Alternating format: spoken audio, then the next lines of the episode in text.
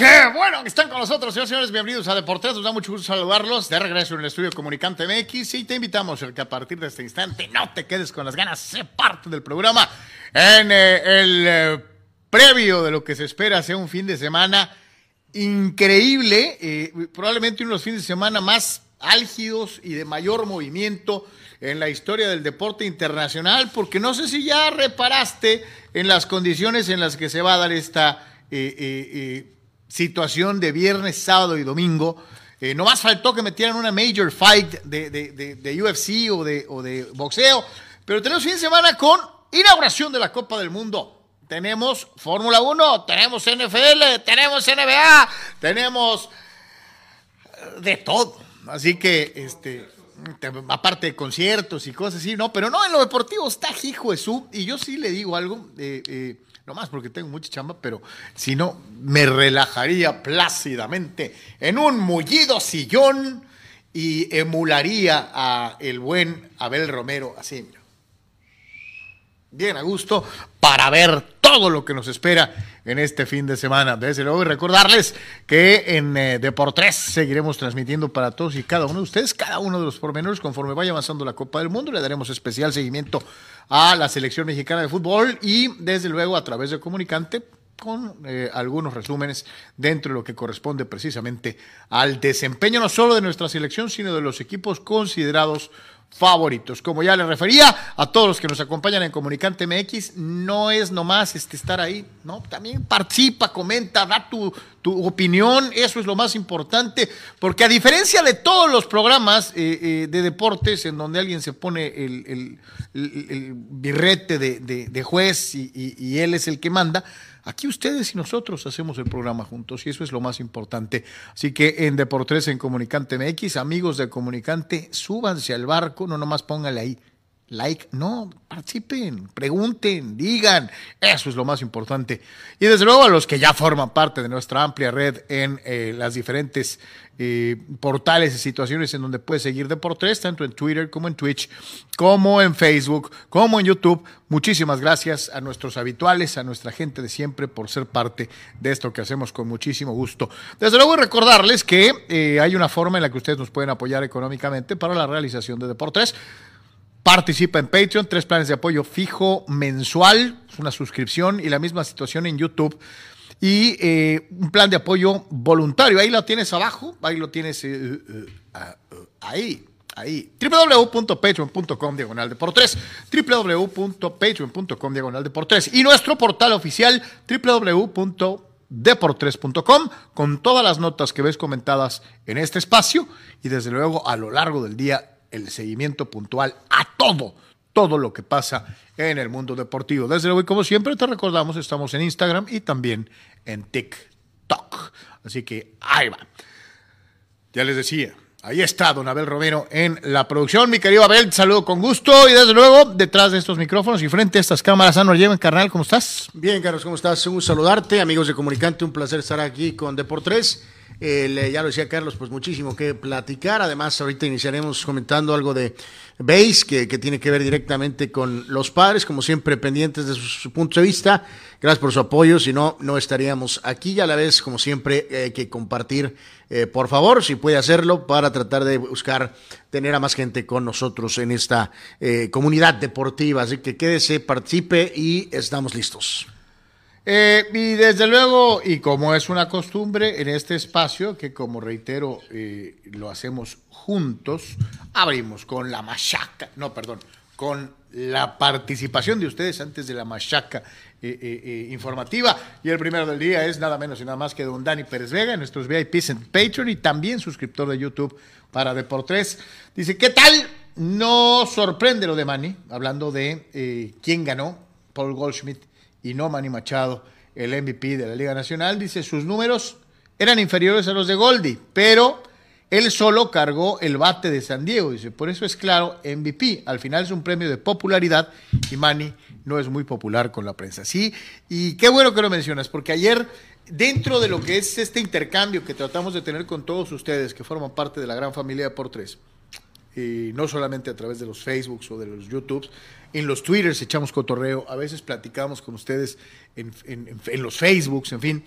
Y, me llamó mucho la atención, eh, Dani, que siendo un padre recalcitrante, fueras así también muy sereno y muy moderado y dijeras, no, bueno, es que los números sí son mejores los del cardenal que los del padre. Pero ahí yo sacaba mi viejo recurso, que muchas veces no le gusta a mi carnal, pero que eh, creo también a veces debe tomarse en cuenta y eh, ir más allá de, lo, de la frialdad de los números. Goldschmidt tiene un gran apoyo eh, eh, en su equipo, ¿no? Está, está cubierto pues, ¿no? por Arenado y no sé por quién más. O sea, tiene, eh, tiene soporte al BAT. y es parte de un equipo muy homogéneo. En el caso concreto de los padres, sin Tatís y las circunstancias del caso, Machado asumió el rol que le corresponde, cargó al equipo, sin el niño. Yo le trajeron a Juan Soto, pero pues o sea, eh, ya para entonces Machado tenía claros números para ser MVP, ¿no? Entonces, entonces sí, vámonos con eso. Entonces yo no sé, yo, yo sí creo que, que sí pesó un poquito costa este, costa oeste, y aparte lo que bien menciona Dani, de que Machado pues es medio sangre de coche para muchos periodistas de su época con los Dyers, ¿no? Eh, bueno, con Baltimore atrás, pues en los Dyers estuvo muy, muy poco tiempo, ¿no? Entonces... Eh, sí, Goldschmidt tiene ligeramente mejores números, eh, ahí los repasamos, este tercero en average, tercero en, en hits, primero en slugging y también en, en, base percentage, como se dice por ahí, eh, de alguna manera, ¿no? En este sentido, hay que decirlo, eh, que creo que queda muy claro el concepto, Carlos, que defensivamente Machado aportó mucho más y que evidentemente, sí, Cardenales tampoco no, no es el equipo de, de, de Pujols ni el de los ochentas, pero tiene específicamente arenado el otro candidato MVP en tándem. Eh, Machado perdió a su lado del tándem. Entonces, eh, en base a lo que los padres tuvieron que está protegido porque tiene otro tipo tiene arenado, que también estaba nominado, ¿no? Entonces, sí, sí, este, sorprende mucho que, que, se haya dado prioridad a en la cuestión de ofensiva nada más por encima de lo que habla la palabra que es jugador más valioso. Machado fue más valioso lo para que representa liderazgo, la veteranía de un pelotero en, en, en, un dogout con, con, un cisma como fue lo de Tatís, un, estremecimiento, este, eh, porque la gran estrella, el joven, el futuro, se fue al carajo, vamos dejándolo bien claro. Este, y ya sabemos que pues Machado es la piedra angular sobre la que se construye, Tatís es el futuro. Eh, él asumió su rol, dijo yo, yo yo aquí estoy, ¿no? Y lo hizo muy bien. Entonces, sí creo que no se tomó en consideración muchas otras circunstancias. Y vuelvo a esta necedad y esta situación obcecada de los periodistas de béisbol, especialmente los más veteranos en la Unión Americana, de no ir más allá de los números, bajo el pretexto de que es que el béisbol es números. Eh, hay cosas más allá de los números que se deben de tomar en consideración no solamente para los jugadores, los premios de final temporada, sino también para los famosos este, eh, eh, candidatos al Salón de la Fama y muchas otras cosas más. A veces son como caballitos sin, este, así con las, con las, es para tapar los ojos y nomás para enfrente, ¿no? Y al frente nomás dice números. Y no todo en el deporte son números, hay muchas otras cosas.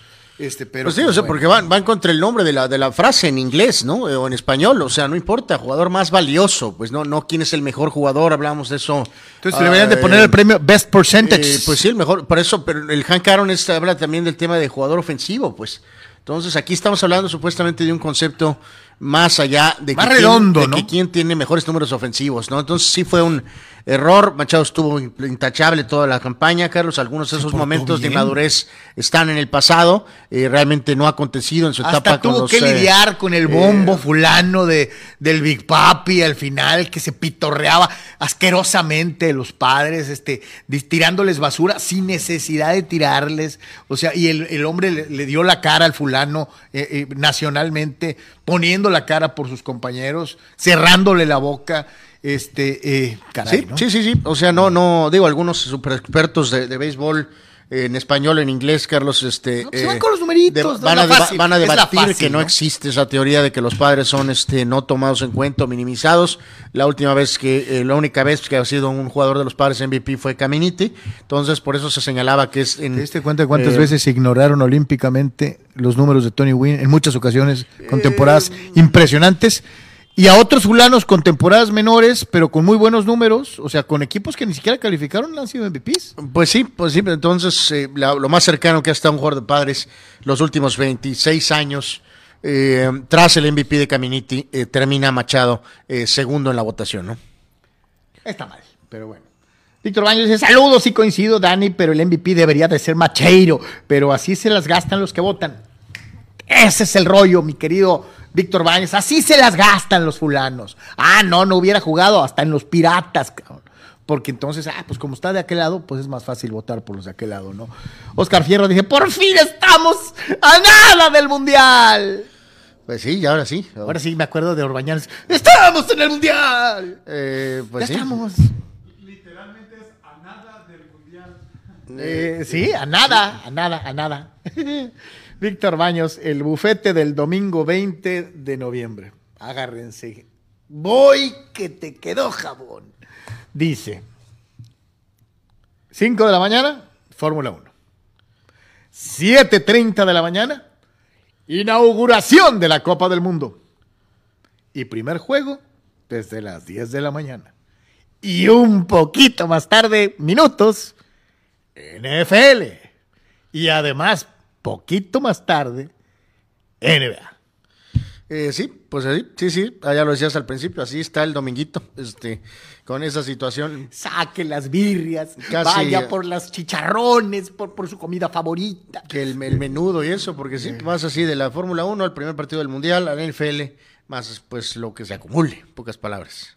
Así que bueno, pues ahí está, saludamos a toda la raza que está ahí, ya y por ahí, este, yo no entiendo por qué Triple G, estamos a, a- a segundos del Mundial, bueno, no tanto, este, estamos a, El domingo a las 8 empieza. el estamos a un ¿no? día, ¿cu- cuánta- cu- la cuenta exacta, Anuar? Creo que la cuenta exacta está ¿Ya se caída. fue al carajo? Está caída, pero, pero Sí. bueno, pues ya es. Este, este, como también se fue al carajo la posibilidad de la venta de cerveza en Qatar, ahorita les vamos a platicar de eso.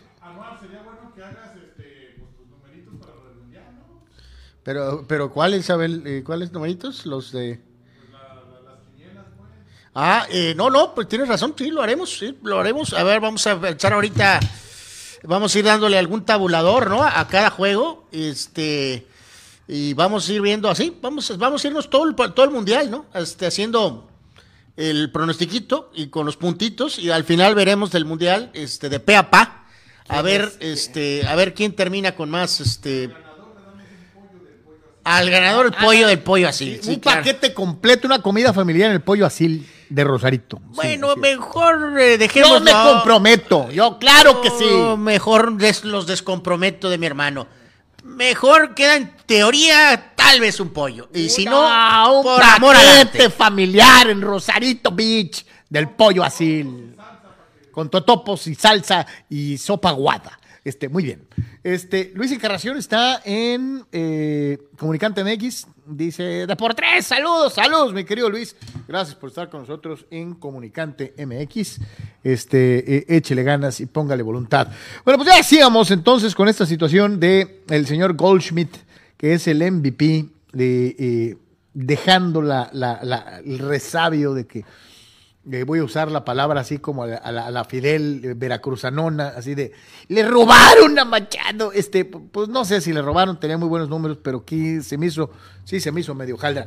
En la Liga Americana, en la Liga Americana no fue Ah, bueno, Carlos, para ser precisos, un día, como hoy, 21 horas, eh, 32 minutos y Y- 26 segundos. 25 segundos y seguimos rumbo. Así que, este, pues bien, prepárese.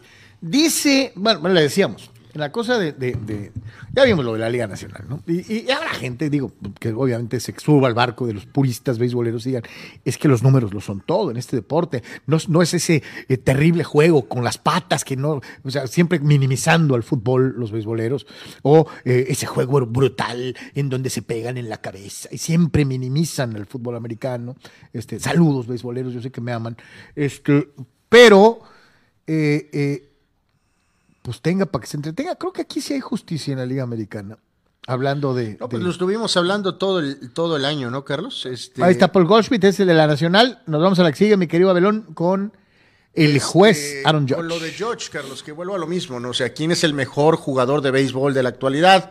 Es Shohei Otani, por lo que ofrece con la cuestión de su increíble bat. de su y aparte, resulta que es un excelente pitcher. Nadie puede competir contra eso. Pitcher top 10 de la liga y bateador top Sí, 10 antes de la liga. decir, ¿no? es que aquí hay separación, este, ok, un bateador, pues quién es el mejor bateador, quién es el mejor pitcher. Otani ofrece prácticamente las dos cosas. Sí, te Entonces, compite con el top 10 de la liga en las, en dos, las dos facetas. Entonces, ¿no? ¿quién es el mejor jugador? Shohei Otani. Pero en este caso en específico, esta temporada, el juez, el señor Aaron Judge, con descomunales números, Carlos, considerando las lesiones que los Persiguiendo la Yankees, triple corona que no se le considerando hizo, el mercado en el que juega, la presión. en este caso, segundo en bateo, primero en home runs, primero en impulsadas, primero en on base percentage, primero en el famoso, en esta versión del WAR, eh, es el jugador más valioso de la Liga Americana. Los Yankees estuvieron en postemporada y los Angels ni cerca.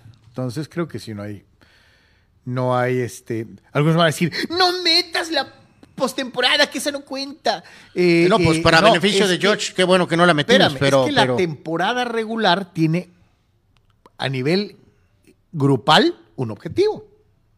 Calificar. Sí, sí, pero es que no, no, hay, ni, no, hay, ni- no hay debate, pues, o sea, esto siempre está Entonces, muy digo, claro. para- esto es para- pura temporada regular. Para esta, por eso mismo lo estoy diciendo. Eh, el- ¿Cuál es el objetivo de la temporada regular con estos números? Enfilar a tu equipo a participar en la postemporada. Si eres campeón o no, esa es otra cosa. Eso es, otro mundo. No, estoy hablando de cuál es el objetivo de tener estos números y ser el que levanta a tu equipo para llegar a pelear por el título. George lo. Porque los Yankees no fueron ningún equipo como para presumir. Los Yankees, este hombre los crucificaba. Abraham Mesa decía que eran una porquería. Yankees mismos decían que el equipo era una, ya saben. Pues, Y George Como se, le ma- dijo- se mantuvo y se mantuvo. Y como él le dijo puso a los Yankees ahí, ¿no? el señor Cerón a, a- a la, a la Marion a la- Reimers. la diva, eh, la señora Marion Reimers Es polémica barata. y toda su preparación. Exacto, no voy a caer en tu polémica Pero barata. espérame, es que no, no te estoy diciendo, este yo no te quiero polemizar, es que es algo tan Este, irrefutable que no lo puedes refutar, En este ¿no? caso, pues, pues sí, los Yankees, pues tal y si no fuera por ese hombre, Tal y como yo, este, las cosas en la temporada de pe a pa se dieron como yo te dije. O sea, así de fácil. si no fuera por ¿No? ese hombre, mi idea de que los Yankees iban a estar en la final de la Liga Americana se hubiera ido al carajo. Bueno, tu, tu idea no existe, ¿no? Yo de- de- decreté la temporada de los Yankees de pe a pa, ¿no? Pero- En este caso, en particular, este. Aaron sí, George se encargó de ponerle un y reafirmar. en la boca a todos aquellos que decían que no iban ni a calificar. Y sí reafirmar, ¿no? Al final los Yankees fracasan estrepitosamente, siendo aniquilados por los Astros, de hecho hasta humillados, en donde Aaron George desapareció de la faz de la tierra en Eso el no playoff, cuenta. ¿no? Sí, no, no cuenta, no pero cuenta. desapareció, ¿no? Entonces, no cuenta. por eso este premio solo es de temporada regular, porque en playoff Aaron George fracasó. ¿Quién llevó a los Yankees al playoff? El playoff no cuenta. Es más, borre ese pedazo inútil de tiempo perdido de Anwar tratando de probar su punto, ¿no? Y Lo dijimos desde el principio. Los números de temporada, de, de, de postemporada no cuentan para el MVP. Entonces, ¿quién cargó a los Yankees para meterlos a playoff? Él. Porque si no hubiera sido por, los, por Aaron Judge y sus números, muy probablemente el equipo no hubiera ni calificado. Bueno, pues hubiera estado. Entonces tiene justificación total lo del MVP, ¿no? Cerca, ¿no? No, o sea, es el MVP, ahí están los números. Yep. Nada tienes No, no, que ver. Olvídate tú. los números. Tú no Es que tienes nada que ver en insistir, eso, ¿no? Ya te sonaste como un periodista chocho de Boston de, de- de- de 82 años. O sea, es que no son los números. No, sí son los números, porque si hubiera bateado 35 home runs, no hubiera. los números son excelentes. Pero lo que hizo George manteniendo vivo a los Yankees, siendo foco de atención nacional con lo de la famosa persecución del cuadra- de los cuadrangulares. Al último, en el último dos meses, la triple corona. O sea, George es un extra más allá de los números. George es un pelotero de esos que menciono, que no tiene, no tiene que ser puesto en una cajita de zapatos de estos son los números. Va más allá de los números. Ya está, ¿no? Que por cierto, aparentemente, este. eh, que parece que le hicieron ya una oferta los Yankees. Eh, eh, vamos no te a ver. veo así como que muy. Eh, no, no, no, pues es que el, reporte fue muy escueto, ¿no? De que, de que pues el, ya, le ofrecimos. El famoso GM, que tampoco tiene todavía contrato nuevo, Brian Cashman, le ofreció. ¿Tú te quedabas con Cashman? le hizo una oferta. Sí, no, no, no. Aparte, Cashman tiene. Tiene como siete millones de años. Tiene lazos ahí casi ya hasta familiares con, con, este, con los Steinbrenner. Entonces. Pero tiene como no va a ningún lado, ahí. pero sí, sí, pues tiene. Por eso, pues es que es familia ya casi, pues. O sea, entonces no va a ningún lado. La cosa es cuando harán oficial su nuevo pues, papel, ¿no? Eh, por lo tanto, veremos. Vamos a ver qué, respuesta dio George a esta primera eh, oferta. Vamos a ver. Ahí estaban George y reiterar. Alguien decía por ahí, es que Otani, Otani merecería una mención aparte, porque yo no conozco otro pelotero desde que me acuerdo. Porque, digo, a mí no me tocó Babe Ruth. Hemos, todos hemos leído las, las crónicas y las películas, eh, pero ninguno de nosotros vio jugar a Babe Ruth. Entonces, Shohei Otani es algo no, pues distinto. Eh, Mike Trout, en otra categoría. Mike Trout, su compañero de equipo, ha sido tres veces MVP y mucha gente ni siquiera se enteró. Este, por buen rato, Mike Trout fue el mejor jugador de grandes ligas. Ya ahorita no lo es, es precisamente Otani, ¿no? Otani, ¿qué título tiene? Pues no, no hay título, no hay premio, pues tiene el título. ¿no? De quién es el mejor jugador de béisbol, Shohei Otani. Super freak. Pues, ajá, apodos o motes o como se les llama, Superman o lo que quieran ponerle. El mejor jugador de grandes ligas de béisbol en el mundo es Shohei Otani. No tiene en este instante un premio que... El más completo en muchos sentidos, porque además tiene buena defensa, en fin, o sea, un montón de cosas el fulano. Este, eh, esa es una realidad. Así que ahí están los MVPs, Goldschmidt y el señor Aaron Judge y su tímida oferta contractual por los Yankees, desconocida todavía en la cantidad. Eh, échale un número anual antes de irnos a la Liga Mexicana del Pacífico. No, no, no, pues el contrato que le hicieron a principios de año andaba en los treinta y piquitos. ¿Tatiesco? Treinta y piquitos, ¿no? Este, no, no, más, más que más tatis, Yo creo que más que Tatis, o sea, eh, va a andar queriendo, pues, no sé, un cuarentón, yo creo, porque fue treinta y treintas, en los treintas andaba la oferta que rechazó con este desempeño de este año va a andar pues cerca de los 40 por año, ¿no? Y también sí es muy, muy problemático, se habla del tema de los años, pues. Los, los dueños en grandes ligas eh, cada vez quieren menos, eh, eh, no, no detestan estos pactos de, de, de, 15 años, de 14 años, de 10 años, de 13 años. O sea, están hablando de que queremos contratos más de un 7, 8 años. Pues el jugador, el jugador claro, es feliz, quiere sus 10 años. Y Si todos pudieran ser Bobby Bonilla, este, eh, no, pues de hecho hace unos días brevemente lo comentamos, ¿no? Que eh, ese modelo, el gran cerrador también de los Mets, Edwin Díaz, no lo sea este, previendo, yo creo, porque le ha de ser bueno para gastar el billete, yo creo.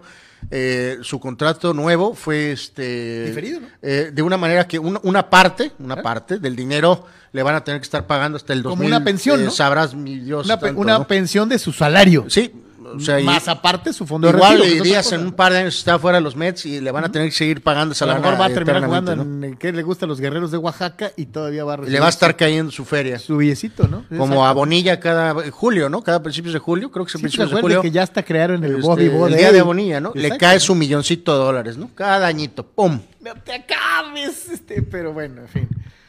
Ganaron los Briáguilas, señores y señores, en el béisbol de la Liga Mexicana del Pacífico. Sí, la pizarra de resultados de la, de la Mex-Pac eh, con los Águilas que le ganaron a Algodoneros 2 a 1. Blair con la victoria, perdió Morales y Sánchez otra vez con el rescate intratable con los Águilas en, el, en la posición de, cerrador. En cuanto al tema de los Naranjeros, los líderes cayeron con Tomateros 3 a 2 en eh, este encuentro, la victoria para Culiacán. Y Yaquis le ganó 10 a 8 a los Mayos, ganó el señor Néstor Anguamea. Anguamea, es el segundo apellido de Fernando, el Toro Valenzuela, que, eh, cuyo apellido materno es Anguamea. Híjole, sí, no me acordé, si no, no lo hubiera mencionado. Este, Sultanes derrotó 6 a 4 a Charros y los eh, Venados le ganaron. ¿Qué dijiste? ¿Rayados le ganó a Chivas o qué? No, no, Sultanes 6 a 4 ah. a los Charros y Mazatlán 9 a 8 a Cañeros. Naranjeros sigue al frente con 20 ganados, 12 perdidos. Mexicali está con marca de 516 ganados, 16 perdidos. Y ahí vemos lo que fue las series de los últimos eh, tres días, ¿no? Con eh, victorias de Mexicali, de Monterrey, de Obregón, de Mazatlán y de Hermosillo que ganaron sus series. Ahora entramos. El equipo de Mexicali abre serie contra Sultanes de Monterrey, Marcelo Martínez contra Gavino Ábalos en la loma de los disparos. Este, así que pues ahí está, eh, para los amigos mexicalenses, les toca Monterrey en eh, lo que es eh, estas series de fin de semana allá en la Liga Mexicana del Pacífico. Dice por acá nada menos y nada más que nuestro buen amigo Triple G. No entiendo, Triple G, ¿por qué esta obsesión tan terrible? ¡Arriba la América! Eh, pues, ok. digo. Déjalos descansar, cabrón. pero odio Ochoa, ¿no? Sí, pero odio Ochoa. Santo Dios. Dice, lo único bueno de la selección será Henry Martin. Claro, si el Relaciones Públicas Ochoa le da permiso de meterlo. Este, ¿Qué va a pasar o qué vas a hacer, Triple G, si vuelve a hacer otra tajada así histórica? FIFA ayer ponía este, jugadores que van, que, que, se convierten en monstruos en cada Copa del Mundo. Y uno de los que menciona FIFA es Ochoa, ¿no? Entonces te pregunto, ¿qué va a pasar si vuelve a tener alguna actuación así rimbombante? ¿Dónde te vas a guardar? ¿En dónde te vas a esconder, Triple G? Dice Héctor Lara, buenas tardes señores, ayer les dije que los titanes no eran un flan, el domingo me voy a empachar de tantas cosas hermosas que habrá en la tele, dice el buen Héctor Lara, también anticipando el fin de semana monstruoso en el aspecto deportivo eh, que nos espera a todos y a cada uno de ustedes. Daniel Arce dice, ¿algún mexicano que haya ganado un MVP? Eh,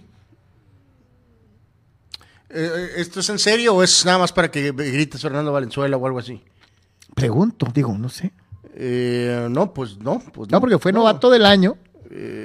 y Sayón, pues Sayón es una especie de MVP. Pues. pues. sí, pero no MVP, MVP. Este, no, pues no, según yo no. Que yo, según yo, no. Recuerdo, creo que no. Si algunos beisboleros chido ones, este, denos un mexicano, porque Beto Ávila fue champion bat este, de la Liga Americana con Cleveland. Fernando fue, Fernando Valenzuela, el toro de Chihuahua, fue Sayón y novato del año. Este, pero MVP mexicano, creo que no. Creo que no. Dice Adalberto Pérez, sobre el Mundial, ¿creen que por Messi dejen ganar a Argentina, así como le regalaron la Copa América y los últimos balones de oro? Eh, pues eso es traducciones que si el arbitraje va a ayudar a Argentina, eh, pues no creo. No creo. No creo. Abraham sigue igualito. Con una barra así de pan bimbo y... No, perdón, pan que patrocina Ochoa. Así, y dice, los Yankees eran una vasca ante los Astros. Los demás ya se sabía que se les podía ganar, pero no, no nos subimos al camión de la ruta Carlos Yeme que pasa por debajo del arco iris. O sea, ¿te arde o qué? Fulano. Pero bueno. Y dice Rule Sayer, en los yonquecitos que se queden con el MVP de la americana, mis astros son los campeones de la Serie Mundial. ¿O no, Carlos? Saludos. Saludos, mi querido Rule, a tus campeones del béisbol, astros de Houston. Eh, eh, sí, ustedes son los campeones. Eduardo San Diego dice, cada día más noticias del Manchester United buscando cómo deshacerse del cristiano saliendo por la puerta de atrás, algo que no se coincide por el tamaño jugador histórico, no solo del United, sino de todo el contexto futbolístico, dice Eduardo. Eh, sí, es triste lo que está pasando. Lo decíamos ayer, ¿no? Ojalá que tenga un gran mundial para que le pegue un mendigo espardrapo al técnico fulano que tiene el United y a la organización que lejos de, de ayudarlo en esta situación de poder, de, de, tete a tete con el técnico, se ha inclinado por el técnico más que por encima de un jugador que le dio tanto brillo a sus colores. Pues el, tema de que pues, la edad, la edad de Cristiano, ¿no? O sea, ese es el factor más.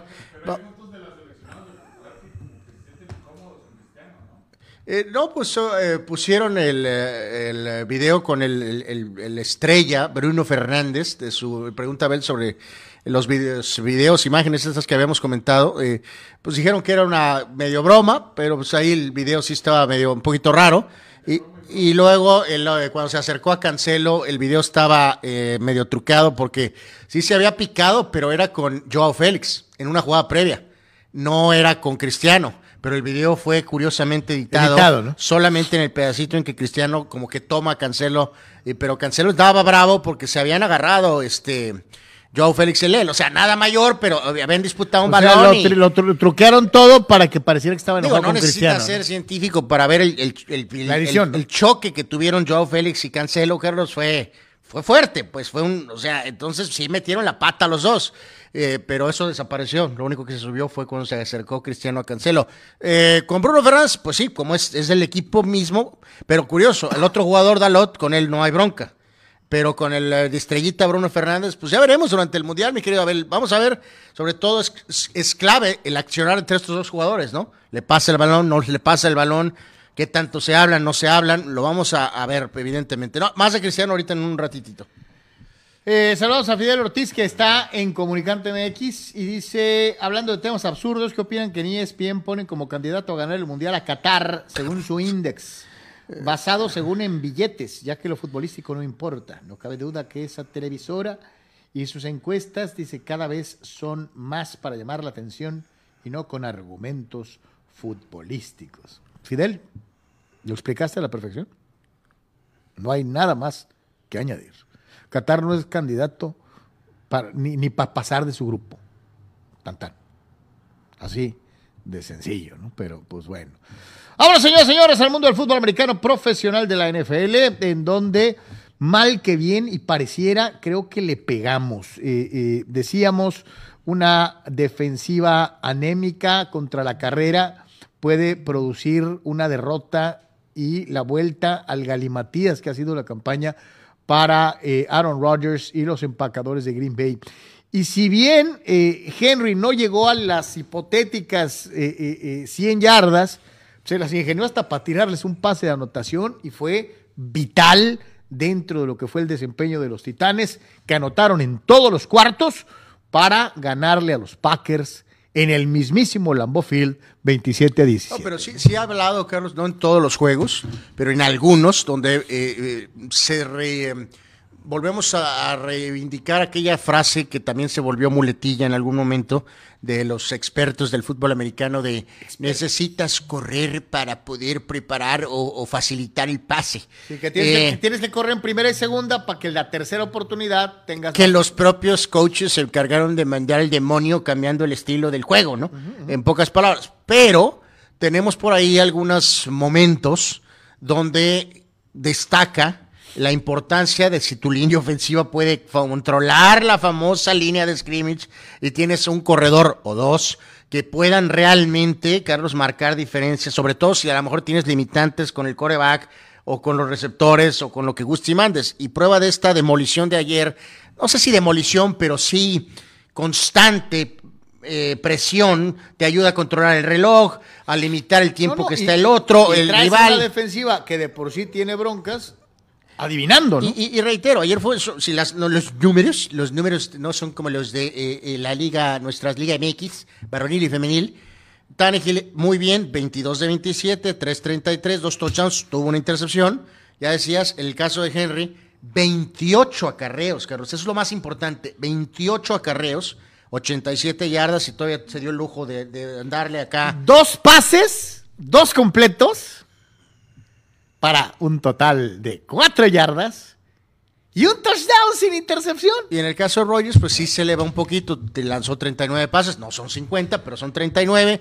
Dos touchdowns sin intercepción, pero eh, eh, Green Bay solo 19 acarreos totales. totales. Eh, Henry solo tuvo 28 Su- Carlos. su Y lo más importante de lo que dijimos, a, eh, a veces parece trivial, pero en cualquier deporte el color de enfrente Sí, cuenta. pesa. Claro. Y Green Bay encontró una concentración extra, Carlos, al ver a la estrella solitaria el otro día. Y luego te aparecen los Titanes de Tennessee.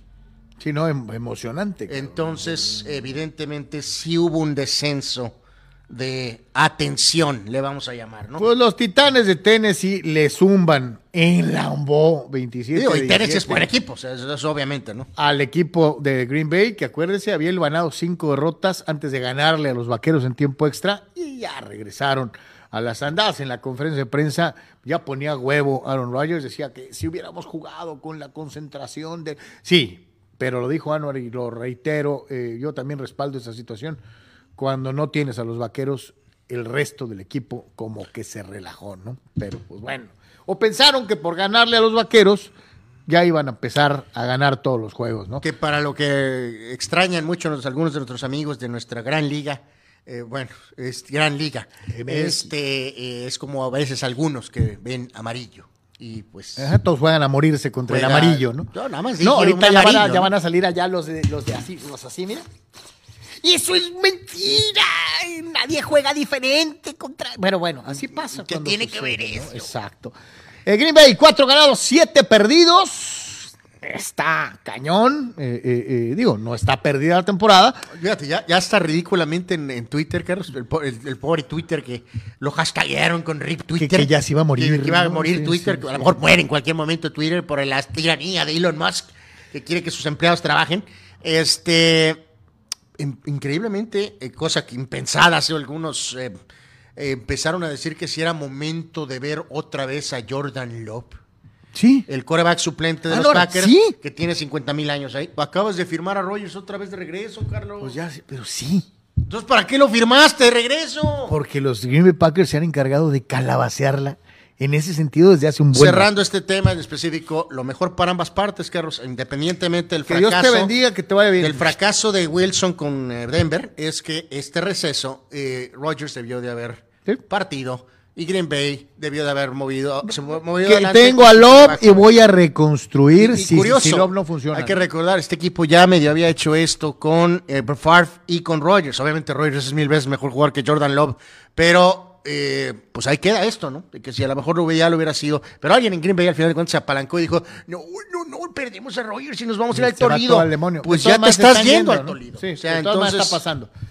Tennessee, mi respeto, 7-3. 7-3. No es que no se esperara, pero creo que es lo que ellos, como equipo que participó en playoff, estaban obligados a hacer. Y ahí está, mira, otra que vez. Tennessee con este estilo le alcanza para ganarle a Buffalo o a Kansas. No creo. Probablemente no, pero eso no les quita que son un buen equipo. El respeto, ¿no? Es un equipo bueno. Es uno de los mejores equipos de la conferencia americana. después de estas dos máquinas que son jefes y Bills, ¿no? en ese orden. Mantienen su etiqueta de favoritos. Eh, yo sé que si eres Packer fan, pues has de estar que pones huevo. Imagínate cómo ando yo que soy fan acerero, ¿no? Entonces, este, pues, este, así pasa cuando sucede. Eh, vámonos a el resto de los eh, encuentros en la jornada 11. Ya ayer yo andaba queriendo mandar la 12, ¿no? Es la 11 todavía. fin de semana en donde también destaca que empieza el Mundial de Fútbol. Así que tenemos para ver, reitero, lo que usted quiera. Ya lo platicábamos de la victoria de Titanes sobre el equipo de los empacados de Green Bay. Y nos vamos a este duelo entre los Osos de Chicago y los Halcones de Atlanta desmadrayanizados. Eh, sinceramente, se lo diría, no es un partido o una combinación que a mí me entusiasme hay ratos en que los osos presentan como mejorías que te hacen pensar en no, que no, este, este chavo, el, famoso corebaxito estado desatado. Pero este... Mm, la defensiva de repente te da un partidazo y luego da las gracias terriblemente. Y Atlanta es lo mismo, es un duelo de o lo, hemos dicho, muchos de estos juegos, ese es el tema, ¿no? Chicago 3 y 7, Falcons 4 y 6. Es un duelo de total inconsistencia. Hasta para apostar está difícil, Anuar. Eh, eh, no hay para apostar, pero, eh, Por cierto, le quitan tres puntos a Atlanta. ¿Y sabe qué? Van a ganar los osos de visitantes. puede ser que a lo mejor este, este, chavo ha estado tirando, lanzando bien el ovoide y ha estado corriendo en modo Lamar. así que... Ah, mira, pues tú lo invocaste. Hablando de, de, de Lamar y de los Cuervos de Baltimore, es el siguiente partido que aparece en pantalla en contra de estas total y absolutamente desangeladas Panteras de Carolina. Es uno de esos equipos, junto con los Jaguars de Jacksonville, que dices tú, neta, existen. Tres ganados, siete perdidos para las Panteras, seis y tres para los Ravens. Es en casa, lo deben de ganar. Son favoritos por 13 puntos. El siguiente partido, amigos, recuerden, todos estos son juegos de las 10 de la mañana. Eh, un ratito después de la carrera y del eh, este no, no, de hecho ya terminó la carrera y, ya está por terminar. La, carrera, ya terminó la carrera. Ya terminó la inauguración y, ya está el juego, ¿no? Sí, no, el juego también. sí, el juego se supone que inicia a las 8. Lo, Digo, no sé si mucha gente quiera ver el juego inaugural de. Qatar, Ecuador. Que, que decía, ¿no? Que ayer decía Jorge, nos decía Fidel, nos mandó un audio en donde hablan de las versiones de un periodista catarí que, sí, que aceitaron los ecuatorianos. Que habían aceitado a los ecuatorianos con 8.3 millones de dólares para perder si, el juego. Qatar gana 3 a 1, eh, ah, sí está para pensar, ¿eh? ¿eh? El caso del juego este de Buffalo Cleveland, el juego se movió a Detroit, Carlos. Sí, por las condiciones climatológicas. ¿no? Cayó una nieve estilo Buffalo y bueno, pues no se puede jugar. Este, así que Buffalo, eh, bueno, no importa si es en Buffalo o en Detroit, eh, Buffalo debe de ganar este juego ante los Cafés, ¿no? Los Bills son favoritos por ocho puntos. Eh, y aquí sí cabe la duda de cómo está el codo de Josh Allen, ¿no? Bueno, si el estocado se tuvieron que autodestruir en los minutos finales para perder con Minnesota, Carlos. Entonces, vamos, habían estado, como quien dice, me preocupa. iban rumbo al, triunfo, pero al final el se arriesga además, ¿eh? Eh, ¿eh? eh, Pues sí, pues es que están buscando lo del récord, ¿no? O sea, esa es la realidad. Pues es que no, no, no es la. Aquí no hay temporadas de 162 juegos, ¿no? Pues no queda de otra, ¿no? Washington estarán visitando a Houston, a los Tejanos. Este es un mega toilet bowl con todo y que los Washington Commanders le ganaron y le quitaron el invicto a las Águilas. Este es un mega toilet bowl. Los Commanders tienen marca de 500 los eh, Texans son favoritos, juegan en casa. Eh, vamos a ver, ¿no? Yo creo que va a ganar Washington de todas maneras y va a poner sabrosa la situación en su división. Sí, que este hombre que ha estado desatado como coreback, ¿no? Entonces, eh, sí, Washington 5 y 5, Tejanos 1 y 7, o sea, híjoles. Bueno, los Colts con su coach amateur estarán recibiendo a Filadelfia. Eh, Filadelfia que acaba de firmar a Dominique Ensu, así que pues te megates para el coach Saturday, Carlos, al enfrentar a Filadelfia que apenas acaba de perder el invicto este, en, el juego contra Washington. Le dan siete puntos a los Colts que son, que son eh, eh, locales en el Lucas Oil Stadium. Son siete puntitos, está más parejo de lo que pensaba. pero sí creo que las Águilas de Filadelfia van a ganar el partido para alcanzar su novena victoria. En el, eh, siguiente partido, Patriotas estará recibiendo a los Jets. Eh, ya se enfrentaron y eh, ya le mandó el primer recadito Patriotas a los Jets, ganando en, Nueva York. Patriotas tiene muy buena defensiva secundaria. Entonces aquí va por la misma tónica. Patriotas debe de solventar, supongo, este juego. Patriotas en casa recibiendo a los Jets. Jets 6 y 3, Patriotas 5 y 4. Los Rams descupercopizados eh, estarán enfrentando a los Santos de Nueva Orleans desfavoritizados. Eh, ¿Por qué estas eh, palabras y acepciones totalmente inventadas? Porque acuérdense que los Saints los hacían favoritos para llegar al Super Bowl y los Rams en Cooper Cup no van a ningún lado. los Rams son favoritos. no, perdón, los Saints son favoritos, les quitan tres puntos, partido en el Superdome de Nueva Orleans. Los Rams ya sin el receptor número uno. Eh, olvídese, este equipo ya es un relleno, así va a ser. Van a ganar los Santos de Nueva Orleans eh, y aprovechando la localidad. Pues sí, Rams 3 y 6 y Santos está con 3 ganados y 7 perdidos. Decepcionante temporada para los dos, ¿no? En cuanto al juego de Detroit, estarán visitando, eh, en este caso... El equipo que siempre pierde, pero le echa ganas. Bueno, pues han ganado ya tres juegos, es mejoría para ellos. Eh, Detroit estará visitando a los Giants. Súper sorprendentes gigantes de Nueva York. Giants 7 y 2, Detroit 3 y 6. Debe ser un juego mejor cerradón, pero Gigantes debe de ganar el partido, ¿no? Eh, en otro de los juegos de la decepción. el Toilet Bowl de la jornada, ¿no? Nada menos y nada más que en el Toilet Bowl de la División del Oeste de la Conferencia Americana.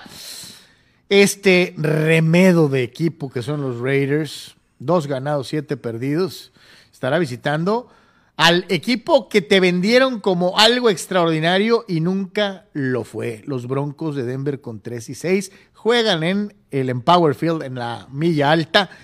Eh, apenitas, apenitas le quitan a los Broncos dos puntos y medio. ¿Y sabe qué? Me la voy a jugar van a quedar con mismo récord. Los Raiders le van a ganar a los Broncos de visitantes. Pues no sorprendería. Los dos super mega Sox, eh, terrible, decepcionante juego. Eh, Raiders 2 y 7, Broncos 3 y 6. Eh, este es el juego de la jornada. Minnesota estará, en este caso, Carlos, recibiendo a los vaqueros de Dallas. Mega test para los ah, Cowboys. te voy a hacer una pregunta mameluca. Lo más te pregunto. ¿Merecían perder los Cowboys contra los Packers? Merecían perder, pues no sé, probablemente no, pero pero, pero bueno, pues eh, vamos, sabíamos que iba a ser complicado en Lambeau, como sea. Y ahora megatest otra vez enfrentando a Cousins y a los vikingos que vienen súper motivados después de ganarle a Buffalo. Les pasó con Green Bay, no creo que los Cowboys pierdan contra los Vikings, creo que va a ganar Dallas. va a ganar Minnesota. así que ahí, diferimos, es el primero en el que diferimos. Yo me voy con los de la estrella solitaria, Anor se va con los cornúpetas. Otro Toilet Bowl, desafortunadamente muchos de ellos en las eh, jornadas NFL. Bengalíes 5 y 4 contra Pittsburgh 3 y 6. Eh, Bengalíes, bueno, está tratando de todavía pelear con todo, ¿no? Es en el Acrisure Stadium, le regalan cuatro puntos a los acereros en la apuesta deportiva. Va a ganar Pittsburgh en casa de manera sorprendente. Yo creo que este es uno de esas chicas. Este, eh, creo que los acereros ganan en casa. Y en el eh, cierre, el domingo por la noche, pues está Sabrosón, los ex, los ex de San Diego los Chargers de Los Ángeles. Los Ángeles. En el Superchargers. famoso SoFi Stadium en Inglewood, California. Cinco ganados, cuatro perdidos. Solamente dos y dos de local. Ven a enfrentar a Patty Mahomes y a los Chiefs, que llegan con siete triunfos, dos derrotas, tres y uno como visitante. Eh, Le dan pues cinco puntos a los Chargers. Eh, dentro de lo que es la apuesta deportiva y lo que me llama poderosamente la situación es que el under-over es altísimo, son 52 puntos eh, dentro de lo que es el partido. Puede ser que sí sea Los Chargers son un mendigo hospital, Anuar. Pues sí, que la línea, que los receptores, lo de siempre. La sala. Los, Chargers tienen como 7.500 lesionados. Eh, eh, eh, eso ya estoy harto de. Keenan Allen. Y, y Keenan Allen nomás lo mencionamos cada vez que se lesiona, ¿no? si, si Keenan Allen se baja de la cama, oh, se tironea una nalga por bajar la pierna. Si se levanta al baño, oh, su dedito se pegó contra la base de la cama.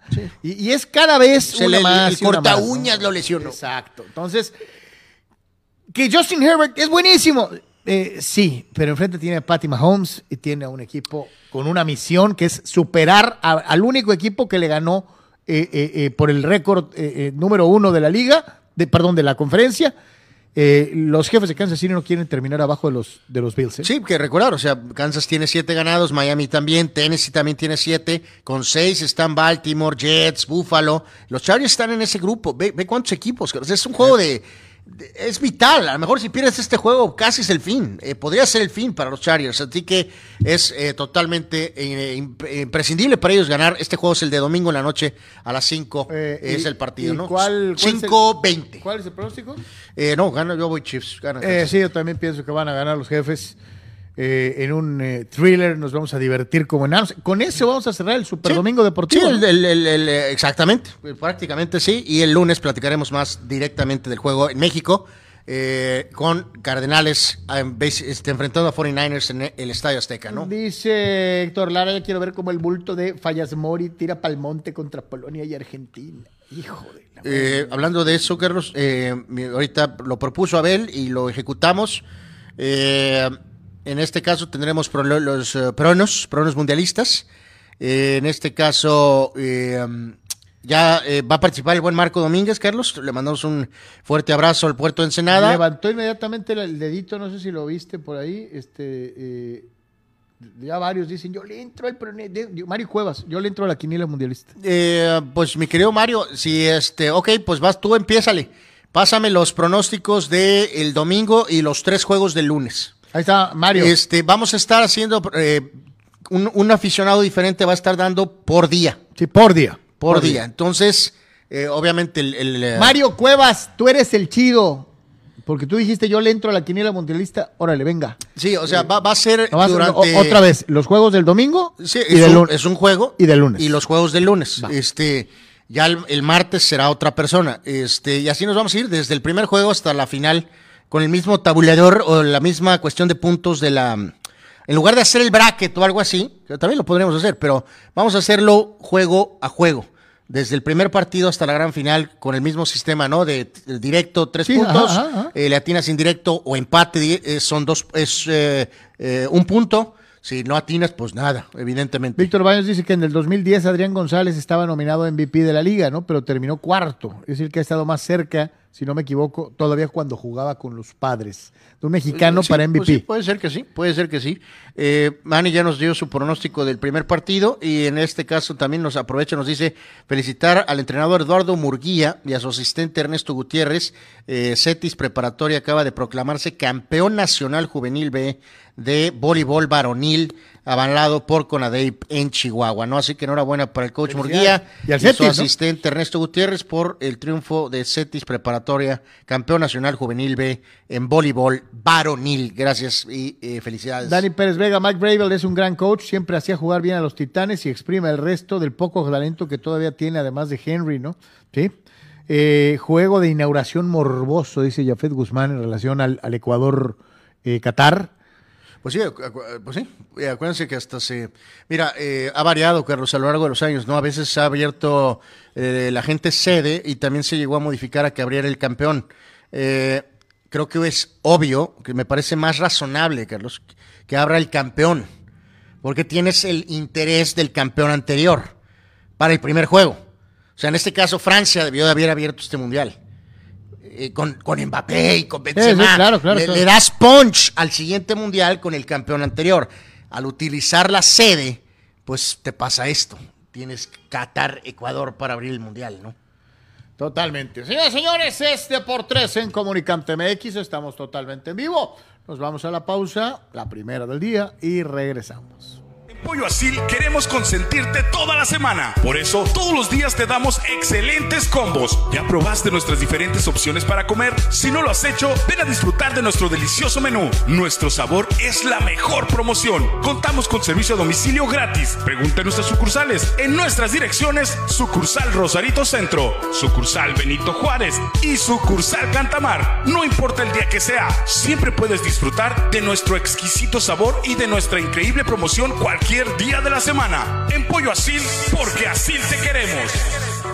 Mariscos Popotla Junior te invita a disfrutar de su excelente menú. Mariscos frescos y de la mejor calidad. El placer del mar listo para degustar. Ven y prueba nuestros platillos y botanas con un ambiente 100% familiar y con todo el protocolo de seguridad e higiene. Escápate a Mariscos Popotla Junior y prueba el mejor sazón en mariscos. Estamos en Boulevard Popotla, kilómetro 30, número 3103. Pide para llevar al 661-100-2598. Mariscos Popotla Junior, del mar listo para degustar.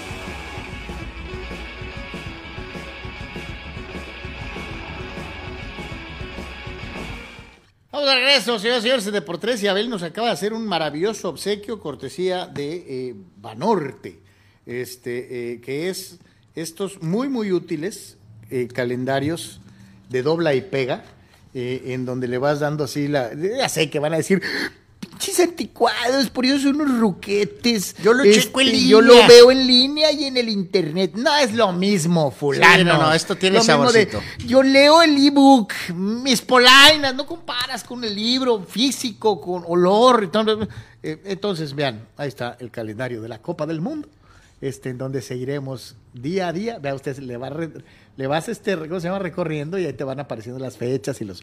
Son muy divertidos, esos yo me acuerdo de ellos. Ya ven los del banco, eh, patrocinen, por favor. Sí, Dios los fulanos del banco, mira, hasta les hacemos comerciales de gratis, este, por favor, pero bueno, en fin. Bueno. Gracias, mi querido Abel. Gracias, a- gracias, gracias, Oye, gracias. y gracias a Banorte que mantiene viva una tradición, ¿no? Eh, pues sí, sí, sí, sí, son, son muy buenos estos, este, este, pues sí, es, es el, es el- exacto, es el que tiene patrocinador directo a la selección mexicana. ¿no? Yo me acuerdo antes también había unos como libritos, ¿no? Que también venían todos Eh, los sí, partidos. los pero juegos, ¿no? Eso los hacía una los- cervecería. Pues a lo mejor los hay, Carlos, pero no sé, no sé, o no Pero sé a lo si- mejor allá en el sur, más ¿no? en el centro del país, tal vez sí. No, pues es- esas son las mejores cartitas de fútbol, Abel, de la historia. Este, está lo del lo del lo de Panini, Lo que del es del de álbum, Panini, ¿no? yo no lo leí, yo no, yo no lo llevé, no, nunca lo he llenado. Bueno, ¿Tú yo, sí? yo sí lo llené. Sí, Este mundial no, pero todavía el, mundial pasado sí lo No importa que sea un adulto, eh, hay muchos adultos que de todas maneras llenan el, el no hay panini. raza que está pagando miles de pesos por Este- los carteles que les faltan. Sí. o sea. Sí, sí, sí. Principalmente para los niños, pero adolescentes y adultos también le entramos. Y en el caso particular de lo, pero lo que Abel dice, Carlos, es eh, eh, por ser Estados Unidos 94, y yo por ahí todavía hasta hace poco Abel las tenía. Las cartitas de la selección, Upper Deck, y aparte las fotos estaban muy padres, estaban muy bien, así que eh, este, sí, sí, sí, sin duda alguna. Son las mejores cartitas de fútbol de- que he visto en mi vida. De fútbol soccer, pues, ¿no? Muy al estilo del deporte americano, ¿no? Este, definitivamente. ¿no? El buen soccer se Maduras Villalba. Saludos, mi querido Soc. Como siempre, eh, eh, nos mandan sus pronósticos, ¿no? Sí, en este caso, Soc, pues, excelente. Va, va a ir, por supuesto, Abel, va Marco Domínguez, va Manny Cepedex. Vamos nosotros, eh, por lo pronto, y este y obviamente cada uno de ustedes, amigos, va a estar siendo un representante eh, diario, ¿no? No, Este, y lo puede, si no los quiere estar mandando y todo, mándenos, este, sí, hágalos en su casa.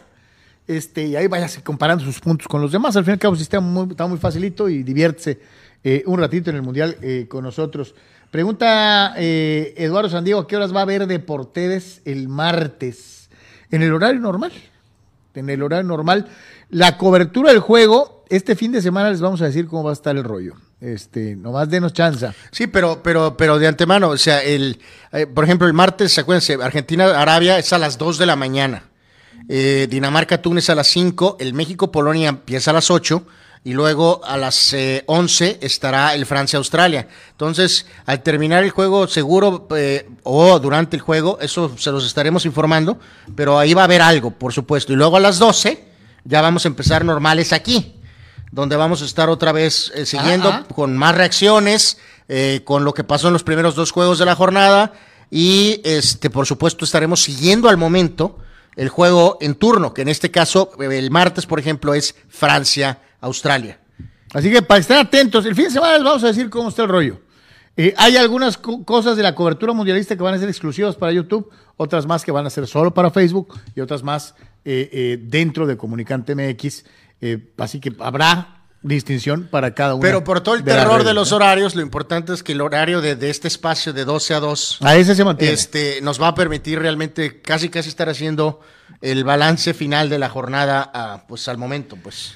Vamos al mundo de la Fórmula 1, señores y señores. El último Gran Prix de la temporada del eh, 2022. Abu Dhabi y todas las cosas eh, con, eh, obviamente, la despedida de algunos pilotos eh, muy familiares. Un Verstappen que recibió una disculpa pública. Yo no entiendo por qué de parte de Checo Pérez que se desdijo de lo que había dicho. eh, eh, eh, y un montón de cosas eh, eh, extradeportivas a lo que sucede en la pista. Pues sí, ayer habíamos comentado la famosa reunión de pilotos, la foto esa que causó revuelo mundial. eh, Sí, con Vettel, ¿no? Aparte de la, de la cuenta que según esto filtraron, que era, eh, con eso nos vestían de charros para 20 años. Pero ya en lo que fueron las prácticas de esta, de esta jornada de hoy, que es lo más eh, relevante en este último cierre, ya sabemos, eh, Verstappen es campeón individual y Red Bull de constructores. El gran interés es el duelo checo-Leclerc, el que termine adelante, va a terminar segundo en el Mundial. Y este eh, Hamilton de- busca ganar, Carlos, y mantener su racha de un triunfo. Cuando menos por un lo menos. de- por temporada, de- por temporada, ¿no? Este, a- también es un ingrediente extra. Verstappen fue el, el, eh, primero en la segunda y los Mercedes habían estado al frente en la primera este, eh, opción, ¿no? Entonces, en este caso, pues todo queda muy claro, ¿no? Checo contra, contra, en contra de Leclerc, ¿no? Es el, el, el- el duelo que, que realmente en la primera práctica eh, Checo estuvo cuarto y Leclerc tres. En la práctica dos, Leclerc tres. Y en el caso particular de Checo, eh, terminó quinto. O sea, hasta ahí están muy parejos desde ahorita, ¿no? Eh, Eh, en cuanto a lo de la ayuda, comparto contigo, Carlos. Yo creo que la frase que está echando atrás Checo es la de que ganar, ganó los títulos por mí. Bueno, o sea, le ayudó muchísimo. Obviamente no ganó nada más por él. Este también creo que Verstappen hizo bastante. Creo que es de la que se está echando para atrás. No era necesario probablemente Sí, haberse no, no era disculpado. no Eh, era necesario. sobre todo por la actitud patanesca de Verstappen. Este, eh, me salta, Carlos, que creo que la ayuda de Verstappen, ya te lo he dicho, la ayuda va a ser, puede ser primer lugar y ganar. Este, Ya alcanza, mi cabrón. este va a ser, este, no te voy a estorbar. Yo soy primero y pues tú ahí gánale al otro, ya está tu ayuda, ¿no? Eh, Casi estoy seguro que es lo que va a hacer. O sea, si eso creen que el Loco Max va a, a bloquear o No, va que, a... que va a dejar pasar a Eh, Checo y se va a poner atrás de él para irlo cuidando. Eh, no. no creo que pase eso, sinceramente, ¿no? Así que es el duelo entre Checo Pérez y su Red Bull y Charles Leclerc y su Ferrari. A ver esto que viene. eh, esta medida Sí, del ya- piloto Ricciardo Ya explotó italiano. La red con Twitter cayéndose o no Te cayéndose. pregunto, ¿tiene algo que ver con este picudeo entre los pilotos 1 y 2 de Red Bull? Red Bull dice que no, Carlos, pero todos los que somos este, Malpensados y hojaldras. Fox Mulder en la, en la red, Hijos incluso de Fidel. en la posible desaparecida Twitter. eh, el papá de, Vers- de Verstappen, el, el, eh, arrogante Josh, dijo que el mejor compañero de la carrera de Verstappen hace unos hace muy poco tiempo Había sido Daniel Ricciardo. había sido Daniel Richardo. Recuerden. Richardo empezó en Red Bull, tuvo aquel legendario choque con Verstappen y el siguiente año, va- bye, se fue. Este par de fracasos en Renault y en eh, recientemente en McLaren, donde casi casi McLaren básicamente lo corrió, Carlos, a Richardo, lo corrieron. Este estaba sin eh, puesto para eh, tener auto el 2023 y Red Bull medio lo rescata con esta situación de ser tercer piloto. También se habló ayer en la no, tarde noche que Mercedes estaría interesado en tener a Richardo como tercer piloto. Esteban Gutiérrez, el mexicano, ha estado haciendo esa función los Sí, últimos años. hace un ratito, ¿no? Entonces, eh, ah, pues no creo, Carlos, no es creo. para acalambrar al checo porque, mira, ahí está mi compa atrás de ti. Este, La, la cosa aquí es que Checo eh, le queda un año, ¿no? De contrato. Yo casi estoy seguro que no habrá más Checo después de 2023. Y entonces ya se dan la, la posibilidad, Carlos, de, de volver con el veterano Richardo para 2024 o de poner algún joven como ellos ha- han acostumbrado eh, de alguna manera, ¿no? Este, porque ya lo hemos dicho. Si Checo de veras va a pelear por el título, Carlos, se va a tener que enfrentar a Sí, Verstappen. y a lo mejor no va a ser en Red Bull, ¿no? Tendría que tratar de hacerlo en otro lado. Eh, No, pero pues no, pues pero en otro lado, con la tecnología. Sí, o sea, ahorita va a no se ve que realmente, por ejemplo, McLaren pudiera dar un salto a 2024. En 2024 seguirán siendo Red Bull, Mercedes y Ferrari. Leclerc y Sainz están firmados en Ferrari. Lewis a no va-. Lewis Hamilton no va a ningún Lewis lado. está por firmar una extensión y Russell está firmado. Entonces no va a haber asientos ahí. No. Tendría que ser tal vez O sea, un si equipo- Checo pretende ser campeón, va a tal tener vez que en, ser el año que en viene. el siguiente equipo hacia abajo en el escalafón. Sí, sí, ya en algo, pues, de lo, Y pensando en que te dejen ser piloto uno. eh, buscando ser piloto uno. o sea, vamos viendo a ver qué pasa. A pesar de que llegue Richardo, Checo va a abrir la temporada que viene el año eh, con, como, como con piloto Red Bull. Está firmado para toda la temporada. Vamos viendo qué pasa en 2023. Una de las razones principales por las que nuestro querido, querido Abel Romero se negó a ir a ser artista dentro de la inauguración de Qatar al lado de Shakira fue esto que acaban de dar a conocer. Señores, no habrá venta de líquido ambarino casi, casi congelado durante los partidos de la Copa del Mundo.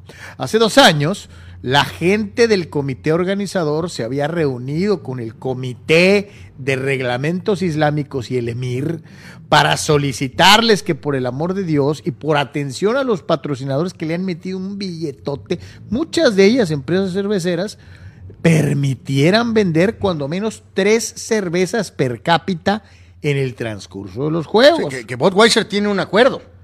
Después de eso les dijeron dos. Ok. Y todos estaban en el entendido de que eran dos cheves per cápita en el transcurso de 90 minutos. Tenga para que se entretenga, que ayer dijeron ninguna. Pueden chupar lo que quieran en las áreas establecidas para los fans al lado de los hoteles sede, pero en el estadio no hay venta de cerveza. En ninguno de los escenarios mundialistas. Ya decíamos, nos preocupa a nuestros fans mexicanos, Carlos, porque van a utilizar hasta este, métodos íntimos eh, para introducir ilegalmente la bebida. Eh, sabemos que hay miles de aficionados, Carlos, que sí, les gusta, bueno, son el, ingenio del mexicano, eh, digo, también de otros países, pero en este caso, hablando de los nuestros, pues claro que les gusta el soccer, pero les encanta estar con la cerveza en la mano. O sea, entonces van a ser métodos. Abel, ¿disfrutarías un juego de Copa del Mundo entre Ecuador y Qatar sin cheve? Bueno, es a las 8 de la mañana, Carlos. o sea. Bueno, pues sí. Este, dice Abel que. Aquí, pero allá no. Y con el calor y con todo eso, agüita natural para los que quieren Este- chévere. Oye, ¿eh, ¿qué bebes? Eh, es agua natural, me parece cerveza. No, no, no. Es, es jugo de manzana. Es jugo de manzana artesanal. Entonces digo, ¿eh? más o menos para que se dé una idea, de, si usted no fue a Qatar y se quedó aquí, este, piense en la cantidad de problemas que se evitó y sobre todo que si de veras es de los que no pueden vivir sin echarse una cheve. No, no, yo lo- aquí lo que pregunta, a ver quién pierde, la FIFA, el estadio, el comité organizador, las empresas cerveceras o el público. Este, yo creo que pierden un poquito todos. Y no necesariamente, mi querido Abel, Anuar, no sé cómo la veas tú o ustedes, amigos, por el hecho de que sea necesario que estén chupando para ver un juego. No. no. Pero creo que, eh, como lo hacen en, en- en- algunos escenarios de grandes ligas, ¿no? Que te venden tres cheves a lo largo de un juego y no se me hace malo. O sea, que hubieran tenido un límite, Anuar. Dos por juego, como supuestamente habían acordado. Dos no se me hace malo. Eh, pues sí, o eso de que hasta el minuto 60 del partido, ¿no? Una cosa así, pues. No, este, bueno, es que yo conozco dos, tres güeyes que, Sí, de esas torres, ¿no? Dice Este, minuto 60 y chupan como sifón y ya para el minuto 60 andan hasta las manitas. Pues sí, ¿no? pues sí, entonces, pues sí, eh, sí, porque dices medio tiempo también, sí. Pues se van a, Pues se en van a, tiempo, se- sí. Te vas a tomar en, en 45 minutos las que te vas a tomar en 90. ¿no? Eh, sí, sí, sí, pues sí. Tendría que ser tal vez un dos o tres, pues. pues es como con los San Diego Padres, ¿no? que, que te eh, venden creo que dos o tres, ¿no? Eh, pues sí. con los Chargers te dejan de vender, este, A te ver, yo- dejan- no, no, a ver, esto, esto salió hace un rato. Vamos viendo las siguientes horas, Carlos, porque ya sabemos. Sí, la negociación. Yo no sé cuánto dinero tenga invertido, como dices tú, Anheuser-Busch, la gente de, de, de, de Budweiser, eso, de decir, Sí. espérate, mijo, pues yo te di tantos millones Exacto. para promocionar tu evento y me estás diciendo que no vas a vender mi producto. Digo, esta gente no es de echarse para atrás, pero vamos viendo las siguientes horas a ver si hay alguna. Pero los contratos comerciales y las demandas y todo eso. lana es lana. Entonces, de acuerdo. Vamos viendo a ver qué pasa ahorita en las siguientes horas respecto a este tema de no, no birria en el mundial. Usted puede ver un partido de fútbol sin eh, tenerle que estar pegando al chupamir. Esto garantiza que no volverá nunca ahí, Carlos. Oscar Fierro dice que aplique la vieja conf- eh, confiable idea de clavar el bote de cerveza en una bolsita de café. No, no, pues, lo que te decía ahorita, que el, que el, que el tecito de manzana o no sé qué, vas a ver. Habrá Sí, sí, mesa. dice, cerveza que artesanal, dice a ver, conoce a pues, dos, esta tres- va a ser agua artesanal. que conoce a dos, tres personas, especialmente aquellas que daban el pronóstico del tiempo en un estadio de Qatar, que usarían métodos íntimos para meter hasta una botella de cerveza. Pero bueno, Charlie. Bueno, ahí no, no Este, sé, nada más eh, dije eso, fue todo lo que dije. Raúl Limona, ¿cuántas razas irán a agarrar metiendo cheve de contrabando en los estadios? No, hombre. Oh. Eh, Dani Arce, ¿por qué van tanto al baño? ¿Qué están tomando? Nada, nada, nada. Eh, señor, revíseme, hijo de la ch- Mario Cuevas dice, eh, da sus pronósticos, ya los tienen aquí. Anuar, los, los copiaré en este preciso instante y te los haré llegar ipso facto, los eh, pronósticos del buen Mario. Dale rebaño, dice México, necesita para pasar la siguiente ronda unos nueve, unos nueve Alexis Vega del rebaño y que sale el napolitano Chucky, de ahí en definitiva a Acevedo. Pero eh, ya en serio, voy con Le France, dice por Benzema, que sí va. Entonces, pues ahí está mi querido rebaño. Tenía rato desaparecido el buen César, saludos. Eh, Marco Verdejo, primer mundial, cobertura de por tres y Comunicante MX. Felicidades, por aquí estaremos informándonos. Saludos, mi querido eh, Marco. Eh, Víctor Baños, el domingo será duelo de los corebacks que se les abre la cajuela en prime time. Dak contra Cousins. Pues alguien tendrá que ganar, ¿no? Aunque a lo mejor capaz que empatan.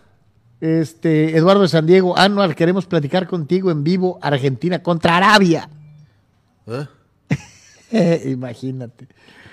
Las cartitas de Panini y los calendarios de Coca-Cola eh, de los mundiales, ¿no? Las ah, cartitas cierto. Panini y los calendarios Coca-Cola. Eh, Fidel Ortiz, yo también entro en los pronósticos. Va a tocar a todos nuestros amigos que están regularmente pues va a haber partidas de, de- vamos a ir todo- durante todo el mundial, ¿no? Fidel dice Qatar 0, Ecuador 3. Ok. Bueno, bueno, vamos a ver, ¿no? Vámonos, señores, señores, antes de que se me antoje la cheve que estaba poniendo ahí el, el buen Abel, este, la posible alineación de la selección mexicana de, de fútbol dirigida por nuestro ilustre Gerardo el Tata Martino. Eh, eh, vámonos a full de pantalla, ya veo allá del lado derecho el HH con cara de Oye, van a perder, ¡eh! No le hace, güey, estoy bailando. Este, ahí lo tiene usted en pantalla con su carita y la gente de la selección en la prefiesta del mundial. Este, ahí vemos este, también echándose un tecito este, con, con los amigos anfitriones. Eh, El Chucky Araujo. ¿no? Exacto. el gran Chochas Ochoa y por acá estaban todos ahí. Este, pues de esto no hay mucha, yo creo que pues se mencionó ampliamente, ¿no, Carlos? Que por ahí va esto, con para beneplácito de todos, Ochoa en la portería. Eh, Jorge Sánchez va a abrir el Mundial de titular como lateral derecho. Se había dicho hasta el cansancio que iban a ser Montes y Araujo y Moreno. Montes y Moreno en la central, el, el- el hueco, sí, sí. el hueco Gallardo por el lado izquierdo. Eh, aquí es donde todavía estoy en veremos, Carlos, porque esta sí, Herrera, Charlie Rodríguez y Luis Chávez, eh, si deja a Edson en la banca, Carlos, de inicio, eh, si deja al Machín en la banca el primer juego, eh, no tiene Moder, la verdad, o sea, no tiene ninguna... Este, no, Es- no, es no, el no, no, HH, no, Anuar. no, no, no Es tiene- el HH. por eso, entonces pon a Edson con el HH y a Chávez y manda al Charlie Rodríguez a la banca. No puedes jugártela con Herrera de solamente de contención. Anuar, Charlie Rodríguez es el único que aporta medio para adelante de los que aparecen en pantalla. Bueno, pues ahí está ese tema. Eh, ¿Qué onda con Edson Álvarez en medio campo en la contención? Y arriba, pues Lozano, Vega y en este caso, pues creo que va a iniciar Funes Mori. Este, eh, sí, Eh, sí, se sí, pregunta a ver que cómo carajos ponen a alguien que ni siquiera corre, como es el caso de Héctor o sea, Herrera, ¿no? Por más que piensen que Polonia es muy limitado en medio campo, no manches. O sea, eh, Edson es un jugador, eh, a lo mejor no cerró de la mejor manera con Ajax antes del Mundial, pero Y- obviamente y- es el titular. y- Debería ser el y- titular. Y, yo sé que es pedirle peras al olmo, porque pues ya estamos a horas del Mundial, ¿no? Este, eh, carajo, todo indicaría que México sería más fuerte jugando 4-4-2, con doble contención y dos creativos. Pero, pues el Tata se va a morir con su idea de tres, este, de 4-3-3.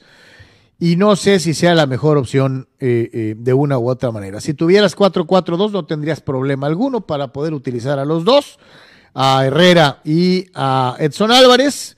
Probablemente el Charlie estaría amarrado y eh, a lo mejor tendrías la oportunidad de eh, jalar a Luis Chávez o a alguien más por ese sector, ¿no? Pero no, no, pues tendrías que jugar con, con, con un probablemente un 9 y con el Chucky o Vega, que obviamente el Chucky Sí, es titular, volanteando atrásito, El Chucky ¿no? es titular y pues eso sería un 4-4-2, pero el señor juega 4-3-3, así que pues eh, ahí está.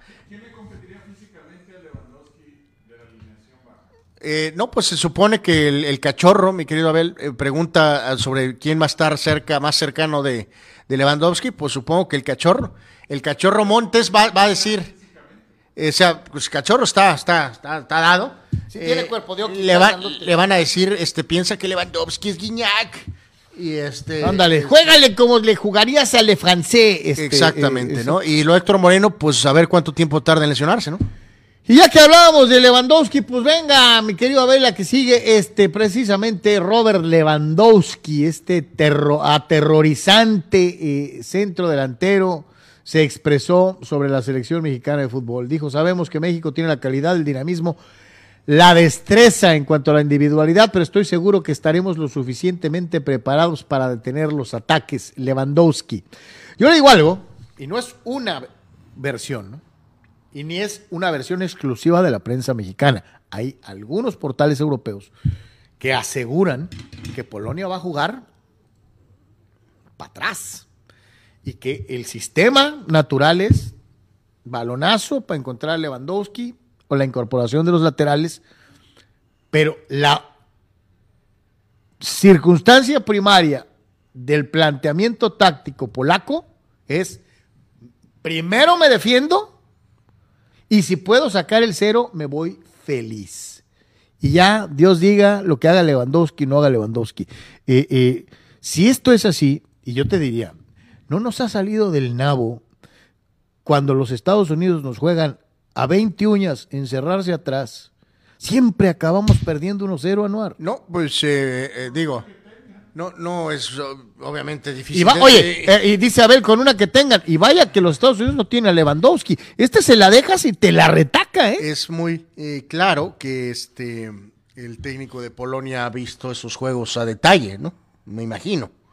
Los juegos, sobre todo Estados Unidos, en contra de México. Entonces, pues sí, se va a afrontar. Sí, sea, el pensar que Polonia va a jugar como Brasil del 82, este, no va a pasar. Como Polonia del 74, que era un Este, equipo que atacaba, ¿no? este, Como eh, Polonia del 86, que era un equipo que O sea, atacaba. se sabe que tienen un jugador de clase mundial, pero tienen eh, más limitantes en las otras áreas. O sea, es un equipo más de conjunto, más de garra, más de fuerza, más de, de- más de condición física. Pues evidentemente no tienen mucho talento eh, al top nivel, este, realmente aparte de él, ¿no? Entonces sí, sí está muy basado en eso de que si nosotros hacemos la chamba, eh, correr espacios, eh, si le cae una acá a Mister Estrella, pues este va a marcar la diferencia, ¿no? Este, ahora sí que, híjole, no sé por qué inmediatamente me acordé de. México dominó, tiró muchísimo Lewandowski. Y ya. Es agradable sonido, efecto, pero Eh, con- ándale, le dejaron un arristo y se acabó, ¿no? Sí, en sí. aquella este, descolgada por la banda izquierda batiendo a eh, Jorge Campos, ¿no? Fidel Este, Ortiz dice. este, No, para la foto, Abel. Dice, no sé ustedes, pero Ochoa cobra por dejar, por dejarse cometer errores adrede en la portería para ganarse el sueldo que le deja su patrocinador. eh, ok, perfecto. Terrible, Fidel, terrible. Omar Ramos, que alguien me explique cómo es que vas a dejar en la banca a un güey que el Chelsea le pagaba 50 millones de dólares. Pues eso es lo que parece que va a pasar. sí. Pero es que es el HH de Rosarito, eh, eh, mi querido Omar Stradamus. Es uno de sus quirurris. Eh, pues sí. Es uno de sus quirurris. Eh, César Pineda, ya ansioso de que inicie el Mundial. Lástima desde que abre eh, el equipo sede en lugar del campeón. Dice, los juegos inaugurales son aburridos. Pues sí, sí, sí. Eh, hemos mencionado hace unos eh, ratitos, digamos eso, ¿no? Eh, Rul Sweyer, esperando que nuestro Toñito del despacho contable no haya ido a Qatar porque va a sufrir muchísimo. Eh, no, no creo que podría mantenerse ahí este, el buen. Toño. No, los va a abrir en la tele, ¿no? En vez de ir al sí, sí, estadio. Sí, sí, sí. Oscar Fierro, que aplique la vieja y como no, bueno, ya la había mencionado esta, este, Víctor Baños, en la ciudad, un regidor se le ocurrió pedir una anuencia para que el martes desde las 8 de la mañana puedan vender cheve en bares y restaurantes. O sea, pensando, fíjate, en, en- en lo pisteador que es el mexicano, y decir, en vez de que se echen su, su como decías, tu atolito, tu O su cafecito, juguito de naranja. ¡Ah, échenle su chupe estos hijos! O sea, la- eh, en los días de juego de la selección que puedan chupar más temprano, fuera de horario regular. Así que, este, ya conoce a nuestra gente este, de una u otra manera. Y no es, Ay, al cabo. Eh, Va, va a decir al cabo es cada cuatro años. Anuar, yo me empacho este, si pisteo tan temprano. Pero bueno, chale, este. ¡Un día como hoy! A ver, vamos rapidito con, 18 de noviembre. vamos con la lista de hoy. Eh, Mira, hay varios muy buenos. Día 18, vamos por orden. Uno de los más grandes golpeadores de la historia de la NFL. eh, no podría jugar a hoy, casi, casi. El señor Jack Tatum, eh, legendario Raider. Eh, dejó paralizado a un rival. Eh, golpeó brutalmente en forma abusiva varias veces a Lin Swan. Eh, Era, era sucio. Sí, sí, era sucio. sí. era un jugador muy por arriba del, Sí, sí, del reglamento, ¿no? Este, golpeador brutal, eh, pasando del límite. Sí, o sea, sí, en es- ratos hasta para joder al contrario. este, Jack Tatum nació en 1948. Hay una escena. Pero era un buen safety. Y ¿eh? este, pues sí, era, y, y sea, era una liga diferente, una forma diferente de- en cuanto a las reglas, pues el tema físico. Este, hay una escena en, en una película eh, eh, roñosísima que es eh, la, la versión moderna que hicieron de SWAT. Eh, Ajá, ajá, que ajá. sale eh, Samuel L. Jackson Ah, y Colin Farrell y en una están persiguiendo a no sé quién y, y un chamaco le dice algo al personaje de Jackson de eh, sale el nombre de Jack Tatum y el personaje de, de Jackson le dice, ¿tú qué sabes de Jack Tatum? ¿Cómo conoces a Eh, Jack este, Tatum? Algo así, pero digo, nunca se me olvidó. Bueno, eh, Yo más le digo eso. Jack Tatum está a un lado de la palabra ouch en el diccionario. Pegaba durísimo. Eh, nació en el 56, legendario coreback Warren Moon, lo recordamos con Houston, eh, con... Que, eh, que- que por desgracia le tocó, con perder a- le tocó perder aquella que- con los Bills, ¿no? Cuando los, los- los petroleros iban ganando de calle en un juego postemporada y Frank Reich, el, el- el- el suplente de Buffalo, le dio la vuelta para ganarles. Pero Warren Moon era mucho más que eso. Fue campeón eh, eh, de la Liga Canadiense. Eh, sus petroleros fueron extraordinarios. No lo hizo mal. eh, eh, eh, Sí, que como era un gran Después, coreback, ¿no? con él se aplicaba un poco menos eso de que era un coreback eh, afroamericano. Era un coreback. Eso era Wa- Warren De hecho, te puedo decir esto, Anuar, y qué bueno que lo mencionaste. Creo que de todos los morenos, es el único que nunca tuvieron distingo en andar poniéndole el apelativo de coreback de color. Eh, pues sí, digo, ya había pasado de Doc Williams poquito antes, pero, pero sí, o sea, pues eso era un coreback. Blanco, verde, naranja, azul, o sea, Sí. coreback. Y un buen coreback. El gran Daniel Alberto Brailovsky, delantero legendario del América, su que legado... dicen que van a reubicar a Santiago Baños en una presidencia, no sé qué carajos, y que supuestamente regresando de Qatar, Daniel Alberto Brailovsky podría ser director deportivo del América. Yo prefiero a Baños y eso ya es dramático, ¿eh? Ahí se la suelto, nomás para que Eh, sepan. ojalá y Brailovsky se quede de analista, es muy bueno, mejor en ese puesto. Nació en el 58, campeón con América, siempre recordado. Vino el temblor del 85, agarró a su familia y se fue. De hecho, perdió su carrera después. Su carrera se fue al toilet. Pero, pues bueno, México lo recibió años después, ya convertido en un excelente analista eh, de fútbol. Eh, Jamie Moyer, legendario pitcher zurdo de grandes ligas, lanzó como 300 años, zurdito. En mis juegos de, de, de, de- uy, cuando estaba en el Sega, Jamie Moyer era uno de los pitchers de confianza. Eh, sí, lanzó 300 mil años, este, con Seattle muchos años. Eh, muy cumplidor. Dante Bichette. Baltimore también. eh, Boston, Sí. eh, creo Ah. que no se acuerdo si Baltimore, pero, pero sí, lanzó más 20 años, o 20 y pico de años. Eh, Dante Bichette, eh, gran eh, cañonero, que ya anda su hijo por ahí, ¿no? Su hijo que juega ahora en Toronto, Bichette fue compañero varios años con Vinicio Castilla en los Rockies. integrante Colorado, ¿no? de los asesinos de la calle Blake, ¿no? de los Blake Street Boys. Ajá, Ajá, eh, sí, sí, correcto, con Larry Walker y con el gato Galarraga. Exacto. Eh, este es uno de los casos más dramáticos de la historia del deporte. Len Bayas, Carlos, nació en el 63. eh, fue el primer jugador tomado en el draft del 86 por Boston. Y unas horas murió, de- después murió de una sobredosis. Increíble. Era un jugadorazo. Se sup- se- la historia de la NBA, dicen los que lo conocieron, Carlos, que pudo haber sido muy diferente. Obviamente Boston pudo haber extendido su eh, con él jugando y que a lo mejor la era final Lakers eh, y con, Pistons. y con, eh, Jordan y con los Bulls hubiera sido diferente si ese jugador hubiera tenido una carrera como se prospectaba, pero murió unas horas después del draft de una sobredosis. Aunque usted no lo crea. caso. Eh, el gran Peter Schmeichel, el portero de Dinamarca, su hijo también anda jugando y en esta época. Eh, Seth Joyner, legendario linebacker de las Águilas de Filadelfia en la NFL, eh, cuando estaban Reggie White y Muy Jerome. Brown, era un gran jugador Seth Joyner. Eh, Tom Flash Gordon, pitcher en grandes ligas, primero abridor y luego duró buen rato como cerrador, muy buen pitcher Tom Gordon, Kansas City, Boston, entre otros equipos. Gary Sheffield nació en 68, El chef. Eh, Siempre recordado con los San Diego Padres, lo, lo Buen- hacía bien. un Era ratito. Ese ratito. O sea, pero bien. Pero era de los jugadores consentidos aquí. Eh, fue estrella, jugó con Dodgers, jugó con Yankees, jugó con Detroit, muy buen eh, bateador, de hecho hasta para un poquito más, Carlos. Y que Que tenía para más. La parte final de su carrera, o sea, muy buena carrera, pero su talento daba todavía No, para sí, pensar que era para, para más. más. Era de esos que movía la majagua. Sí, tenía así una cosa medio Este, rara, un ¿no? swing medio raro, Gary Sheffield, ¿no? Nació en 69. Fíjate, hablando rapidísimo de esta percepción de cómo los jugadores colegiales de antes a los de ahora, de americano.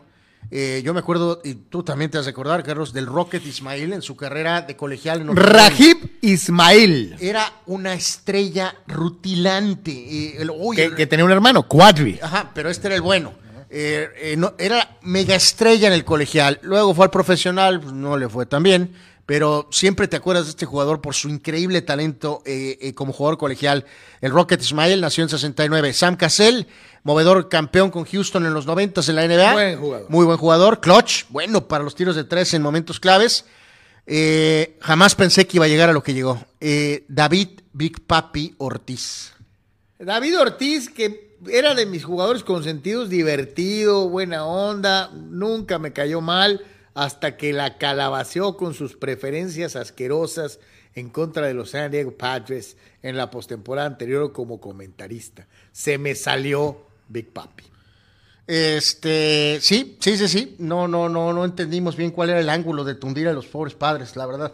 Sinceramente, ¿no? Ojaldra, fulano. David Ortiz, Hall of Famer, campeón con Boston, sobreviviente, por poco lo matan ahí en un tiroteo. Eh, complementamos la lista con Jason Williams, movedor NBA, este, eh, su- el movedor blanco, que estaba en Sacramento y luego No, en Miami. otro hay Williams. otro Jason Williams que era delantero de poder. Así es. Eh, gran piloto en la NASCAR todavía en la actualidad. Denny Hamlin nació en el 1980. Era el que después se fuera Bison Daily y desapareció, ¿no? Eh, no, no, ese era Brian Williams. sea, Brian Williams, ¿cierto? Eh, sí, que se cambió el nombre a Bison Daily y- Bison y, ahora está en el mar en algún Sí, lugar. desapareció Eh, este, sí, no, pues ya, ya no queda nada. Sí, claro, claro. Este, la verdad. Eh, Alison Félix, multicampeona eh, de atletismo, eh, siete medallas en total para ella en su carrera olímpica. El Chepe Guerrero, mediocampista que estuvo un ratito en América con Puebla, con el Atlante, el Chepe. Solo tú te acuerdas del Chepe Guerrero. Bueno, aquí cubrimos todas las bases. Eh, Jameson Tylon, pitcher de los Yankees actualmente, nació en 91. De Hilo Anwar, de mis No, consentidos. la verdad, ni al caso. Y Henry La Bomba Martin cumple años el día de hoy, Carlos. Esperemos que festeje con un buen mundial. Eh, y festeje, esperamos que festeje siendo titular en el juego contra Polonia, que no le pongan a Fallas Mori. No, va a ir el argentino Fulles Mori, Fallas Mori.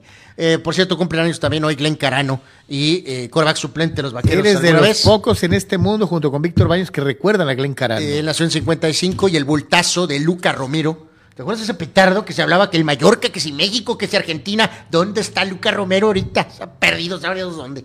En fin, bueno, vemos la siguiente, mi querido Abel. Este aquí más, eh, menos actividad el día de hoy en cuanto a la cuestión de los eventos. Eh, hoy no eh, destacamos a nadie en el aspecto de fallecimientos. Un día como hoy, pero del 97, AC Green rompía la marca de Randy Smith en la NBA, Carlos, jugando 906 partidos consecutivos. O sea, lo que hizo Carl Ripken en el base, lo hizo AC Green en la NBA, que parece fácil, pero jugar 906 juegos seguidos en la NBA, si, Está vemos, cañón, ¿no? si vemos al lesionado de Davis y es a Kawhi Leonard, AC Green, 906 partidos de NBA con el ir y venir, el ajetreo que tienen, es una gran marca de durabilidad.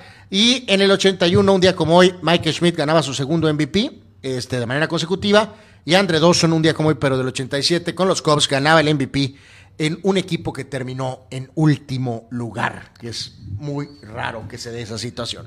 Total y absolutamente. Así que un día como hoy, señores señores, como siempre, le presentamos eh, eh, un poquito de todo. E- e- Este meme que me mandaste, Abel, yo creo que lo tendremos que poner, pero después, en un duelo entre eh, Capitán América y eh, Namor de Marvel. Está interesante, ahorita te lo enseño, Carlos. Dice, eh, si ustedes fueran a hacer cobertura de Qatar, entonces llevarían a Felipón y a la galaxia como los cómicos, tipo Derbez o el Wiri Wiri. ¡No! No, la galaxia no creo que incluso podría entrar al ellos país. irían tal vez como el Paz Descanse, el Sami y su amigo.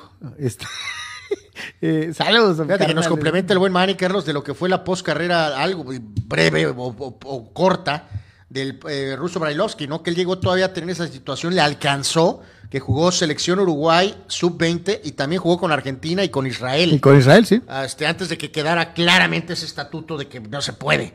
O Marcelo Ramos dice, entonces el HH le prometió langostas, frijoles y tortillas de harina en Puerto Nuevo al Tata o qué? Pues no lo dudes. No es que Edson Álvarez sea Beckenbauer, Carlos, o sea Rijkaard en su prime. Es que, a ver, lo señalaba ahorita, y es, es algo muy sencillo para nosotros que somos aficionados, ¿no? Eh, Por muy limitado que sea Polonia, no entiendo lo del HH y dejar a- al machín en la banca, pues no lo entiendo.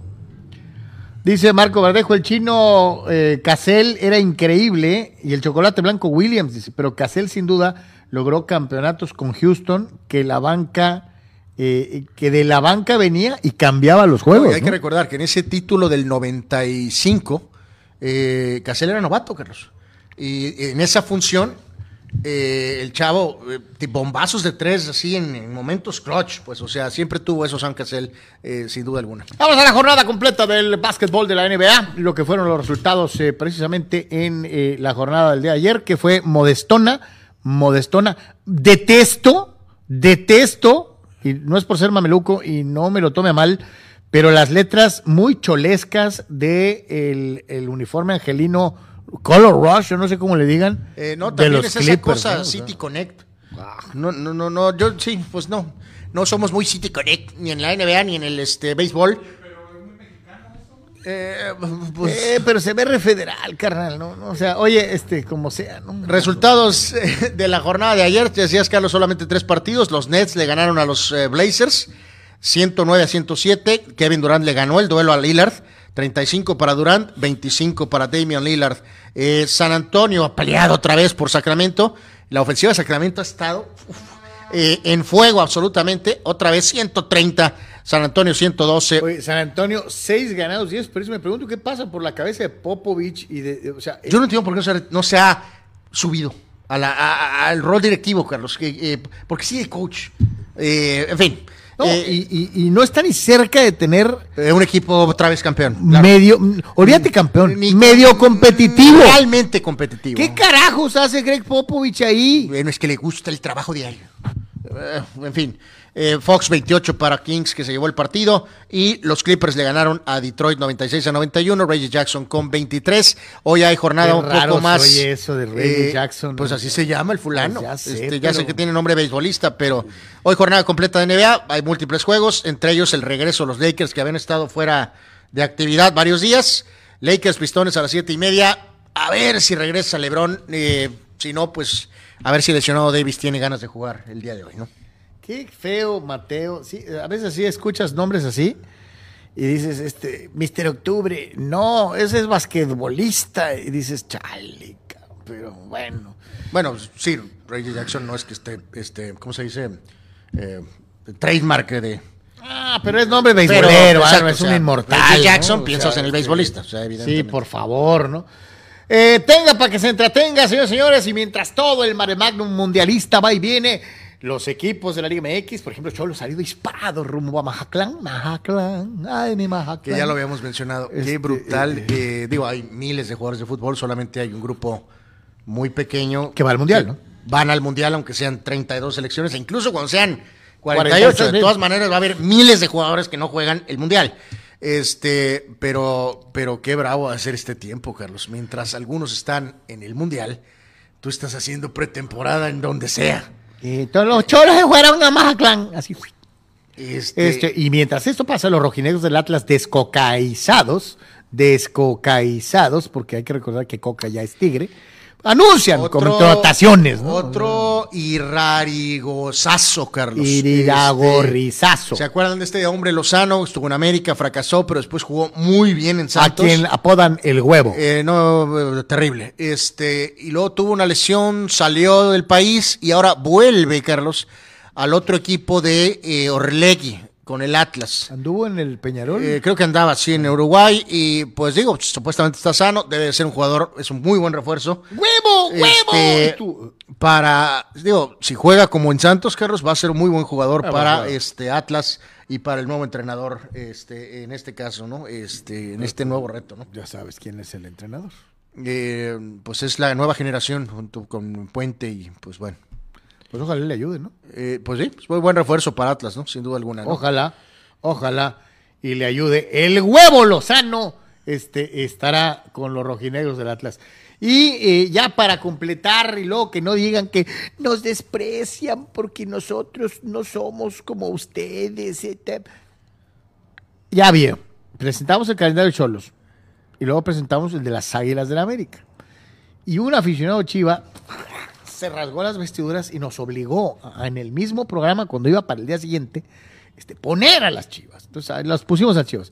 Y para evitar, Bueno, nuestro amigo no nos obligó. no y nos para obligó. evitar que los cruzazulinos también salgan con que, "Ay, no", aquí está. Ahí está el calendario de, de la super máquina. eh, eh, Sí, de- que aquí hay que recordar, otro día que mencionamos lo de Cholos, pues obviamente eh, Cholos eh, o Cruz Azul abrirá su temporada en Tijuana, en la primera eh, jornada. una ¿no? super máquina que con todo y todo, yo sé que viene el mundial y que, eh, híjole, nos dejó un, el, mon- el- el otro día, bueno, cerraron decente con nos Gutiérrez. dejó un montón de dudas. Pero, pero, día presentaron a dos jugadores, ni quién quiénes eran. ¿no? Sí, sí, sí. Este, la verdad, o sea, quiénes eran.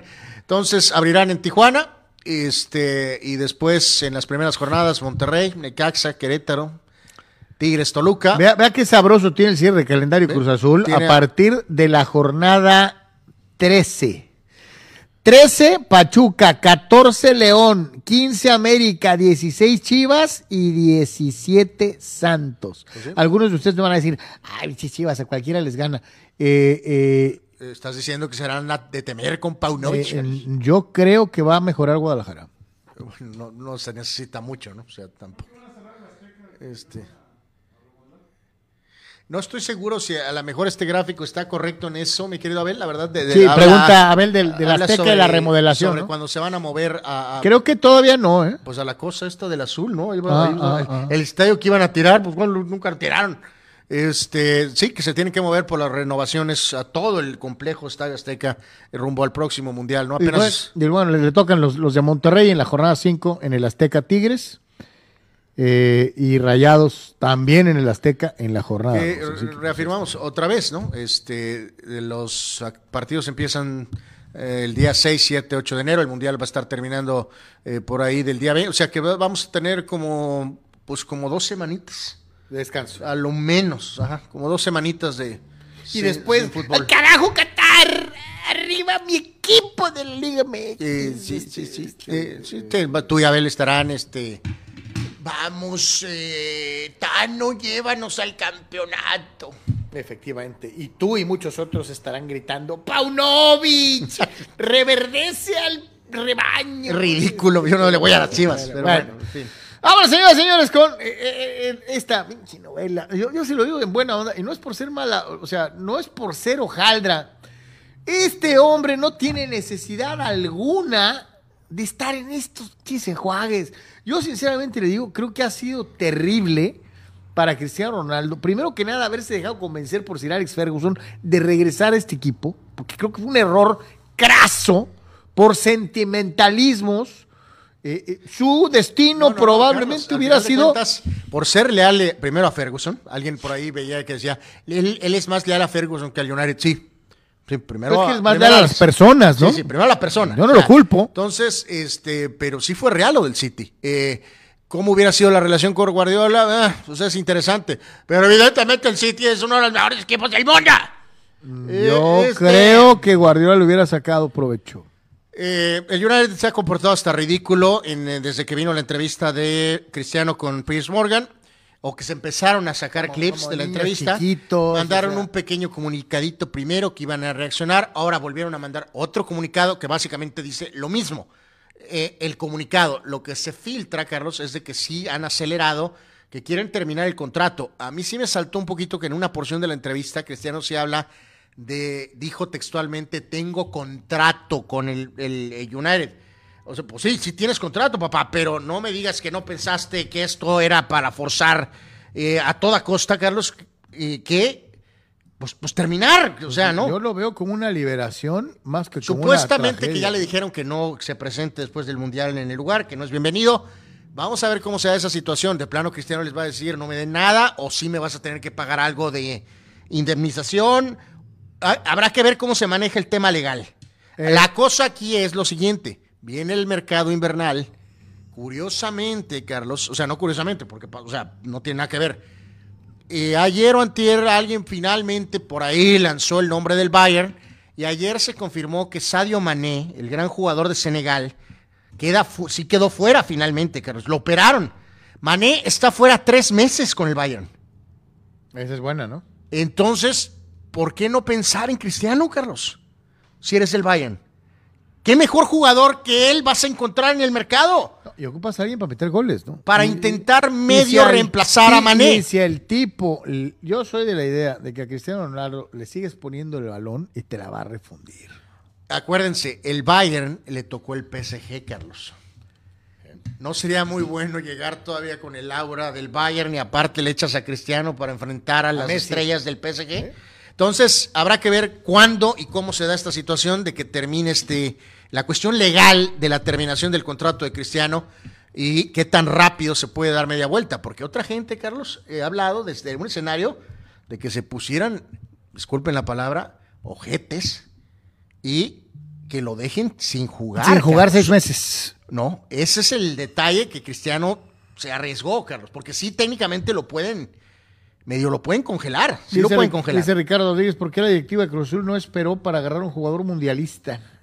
Pues por billete. Pues, no, no, Este, pues yo pues creo sí. que estos salieron, al- pues salieron baratos. Le han de haber salido baratos y por eso se aventaron. Eh, vámonos, señores, entonces con eh, más de la Copa del Mundo y vamos con esto que sí, que es eh, esto, este partido que obviamente ha venido pues, eh, a tener esta circunstancia de que hay gente que dice que habían aceitado a los ecuatorianos y que no sé qué y que bla, bla, bla. Eh, eh, Ecuador en contra de Qatar en juego de apertura. Eh, el Ecuador de Ener Valencia, con varios jugadores que tienen paso o contacto con el fútbol mexicano, y un equipo catarí que es total y absolutamente una incógnita, totalmente Claro. desconocido para todos. Eh, eh, ningún jugador catarí milita en el extranjero eh, y va a estar, digo, debería ganar Ecuador. La, la podemos ver un segundito, Abel, eh, en, en full, por favor. Este, nada más aquí para, para eh, reafirmar en cuanto a lo del tema de valor, pues el de Qatar es el último de los 32 y supuestamente el de Ecuador es el 28. La conformación, curiosamente, obviamente tres guardametes cada uno, nueve defensores, seis mediocampistas, ocho atacantes Ecuador. Brasil también trae eh, un número. Para que le hubieran avisado al Tata que podía dejar un medio y llevar otro delantero. ¿no? Eh, pues sí, Ah. de que como cada entrenador conforma su plantilla diferente, ¿no? Eh, Qatar, ocho defensores, ocho medios, supuestamente siete atacantes. Ahí está el capitán Hassan Al-Jairos. Jairos. Y eh, como bien decías acá, Ener Valencia, sí, el que estuvo en Pachuca y en Tigres. Este, y en el caso también por ahí está Mena, también, que es el, el jugador de León. Sí, hay varios. Hay, varios. hay varios, ¿no? Entre, ya el otro día dábamos el roster. En cuanto a este Ecuador, que pues sí, eh, eh, Ibarra, Carlos, el que cerró ahorita pues, con el. Sí, con el- Romario. con el no. Renato. Así es. El hermano de Renato, como muchos lo conocían, ahora es más importante que Renato. Romario sí fue al Mundial, Renato se quedó en casa. ¿Te acuerdas eh, en este caso en 2010 que abrimos con Sudáfrica? Al final acabamos, fue un empatito a uno, Carlos. Sí, sí, sí. Eh, eso suena un poco más, eh, a lo mejor vamos a andar por ese Eh, tenor. Yo quiero ser gacho, no quiero ser gacho con el anfitrión, pero creo que los ecuatorianos le van a zumbar a, a- a Qatar. ¿eh? Es- Alex dice que van a ganar, Abel. Eh, de-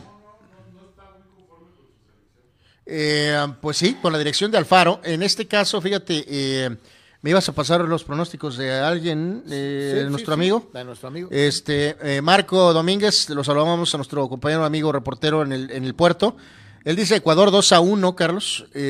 Manny Manny Cepedex da empate a 1. En este caso, mi querido Abel, tú también ya me marcaste aquí, ¿verdad? Me parece. Ah, no, si quieres échamelo, por favor. Entonces, ¿para ti cómo queda? 1-0 gana Ecuador. Ok, Ahí, correcto. ahí están, ya te los puse los de nuestro amigo. A ver si, si quieres leer el, el- el- el de este partido. Eh, Qatar 0, Ecuador 2. Es lo que dice nuestro, nuestro buen amigo que participa. Entonces, eh, tú dices 1-0 Ecuador, ¿verdad, Abel? Ok, eh, yo me voy a ir, muchachos, eh, buscando un resultado diferente. Eh, 0-0, para beneplácito del, del ámbito mundial. Mario Cuevas dice Qatar 0, Ecuador 2. Correcto. Carlos, eh, básicamente faltas tú y ahorita mencionamos el de, el de a Sócrates dio Qatar 1-0. Yo voy, yo voy 2-1. 2-1 gana Ecuador. Sí va a meter golecito Qatar y la gente se va a prender y. ¡Ay, es Lulu! Y, y, y, y, y- este, y, y Ecuador, y Ecuador Ándale, va- nada de sistemas eh, explosivos, por Y favor. Ecuador les va a ganar. Futbolísticamente hablando. les va a ganar el partido. Bueno, yo voy 0-0 eh, para beneplácito de todo Anuar, el mundo. Sí, resultado. Sería terrible, 0-0, ¿no? Pero pues, Dice Raúl Limona, ¿cuánta raza irán a agarrar metiendo cheve en los de contrabando en los estadios? Pues ah, imagínate. Eh, dice, yo no sé mucho de fútbol, pero va a ganar el anfitrión Qatar 1-0, dice Marco Verdejo. pues Eh, Eh, sí, ayer decían, hay una versión de 8.3 millones de dólares supuestamente a repartirse en el plantel. Sí, eh, los ecuatorianos dejan que Qatar les gane el primer partido. Terrible. Eh, pero bueno, pues ahí está. Entonces, eh, recordarles, muchachos. Bueno, eso es el peligro que tienes de enfrentar a una potencia petrolera, ¿no? Eh, es correcto. Esto es para este domingo a las 8 de la mañana. Eh, nada más les recuerdo, los juegos del lunes. Eh, en este caso, eh, 5 de la mañana, eh, tiempo de Baja California, Inglaterra-Irán. A las 5 de la mañana. Que no es quién va a ganar, sino por cuántos. Y aquí, pues, Senegal, Senegal sin Sadio Mané, su gran estrella, fuera, contra, en contra de Países Bajos, de Holanda. Debe ganar Holanda. Pues debería de ganar Holanda, supongo. Y a las eh, 11, pues juego, el juego bravo para los americanos. Estados Unidos contra Gareth Bale a las 11 de la mañana el próximo lunes. Depende de cómo se para Estados Unidos. Si se para para atrás, pues a mí depende de Gareth Bale, Carlos. Ustedes, vamos a ver, ¿no? eh, Vamos a ver que sigue, mi querido Abel, y vamos a ver cuántos mundiales ha ganado tu país. Yo, le hemos dado la vuelta, creo que a muchos ángulos habidos y por haber, Carlos, de, de Ah, muchas no, cosas. ¿por, por qué no está mi país ahí? Eh, pues, pues, no ha ganado nada. Este, y ahora iniciamos pues con la más básica de todas, ¿no? Entonces, eh, ¿quiénes son los, los, los gallos? Lo recordamos. Obviamente el Scratch, cinco. Los eh, dos veces eliminados italianos. Eh, Eupenta. Los dos veces eliminados Italia ni siquiera están. Qué cosa. Miserable. Alemania, cuatro. Menos fuerte en percepción que, mu- Que en muchos que- mundiales. Que, en muchísimos mundiales. O sea, todavía en el mundial pasado Alemania llegó con etiqueta de favorito y fue encuerado por el Chucky Lozano eh, eh, y por México y por el peor mundial de su historia probablemente. siempre lo hemos dicho, ¿no? El poder de los números, el poder de los números visualmente. Eh, Uruguay, bueno, no ganas del 50, ¿no? O sea, eh, ni creo que gane ahora. O sea, la aspiración es tener un buen mundial y párale. Argentina, favorito, busca su tercera. Francia, campeón defensor, busca su tercero. Carlos, la importancia, ganas tres, te pone Brasil, Italia, Alemania. por encima y luego pesa, pesa brutalmente. Y las humildes, las que sí se han enredado para para ganar una, España con la gran generación. eh, eh, eh, Enredado es una palabra muy víbora de tu parte, ¿no? Lo que es es. Eh, Inglaterra, que pues se enredó también con Geoffrey Hurst, con un gol fantasma. Con, con- Ganaron en casa. Con un montón de cosas raras. Este, el partido contra, contra Argentina, en donde le expulsaron a, a- a- su capitán, a los argentinos. este, Carlos, México en el 2026 va a tener tres mundiales y no va a ganar ninguno. porque ya lo explicamos ayer, eh, estos ingleses sí supieron aprovechar la localidad. Eh, pues sí, pues sí, sí, sí supieron. Esa es la realidad. Y yo sé que hay dos, tres ahí. que- España, es eh, España siempre fue el llamerito. Está ahí, qué bueno, qué bueno que está ahí.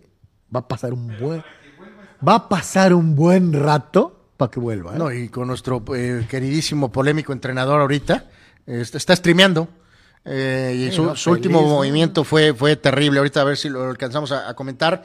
Así que bueno, pues ahí están los campeones del mundo antes del inicio de la Copa del Mundo. Y este es el reverso de la moneda. Hay muchos equipos, ¿no, Carlos? Obviamente, eh, solamente pusimos algunos, ¿no? De los- Grandes equipos que no ganaron, pero que son recordados. con cariño, con admiración, con mucho respeto. Eh, eh, la Francia de 82 o de 86, Pues es casi, casi el mismo equipo. que cambió el portero y cambió un par de jugadores. Semifinalista en las dos, con un gran estilo de juego, con grandes figuras. Por eso ese equipo es tan recordado. Yo decía muchas veces, ¿no? Inclusive yo me atrevo a decir que era algunos de los jugadores de Francia de 82, 86 me gustaban más que los que fueron campeones del mundo, ¿no? Pero pues, En 98 o de la reciente. Este, obviamente eliminados por Alemania las dos eh, veces. cuando Alemania era Este, Alemania. A la Alemania de la Alemania. Probablemente una de las mejores alemanes de la historia, entre ese periplo. Pues, pues, 82, pues, a lo mejor 86. No, no con, no con un fútbol eh, hermoso, pero Fútbol era a la- a la alemana, un práctico. fútbol ganador absoluto, ¿no? Con una mentalidad, con una, una- No, y con- una generación de con jugadores brutal, ¿no? Con una eh, eh, preparación física brutal, o sea, en fin, Francia legendario equipo, pero bien lo decías, encontraron el título otras generaciones al tiempo. Eh, Brasil del 82, probablemente el equipo que mejor fútbol ha desplegado en la historia, con excepción de Brasil del 70. Eh, el equipo que jugaba más bonito de todos.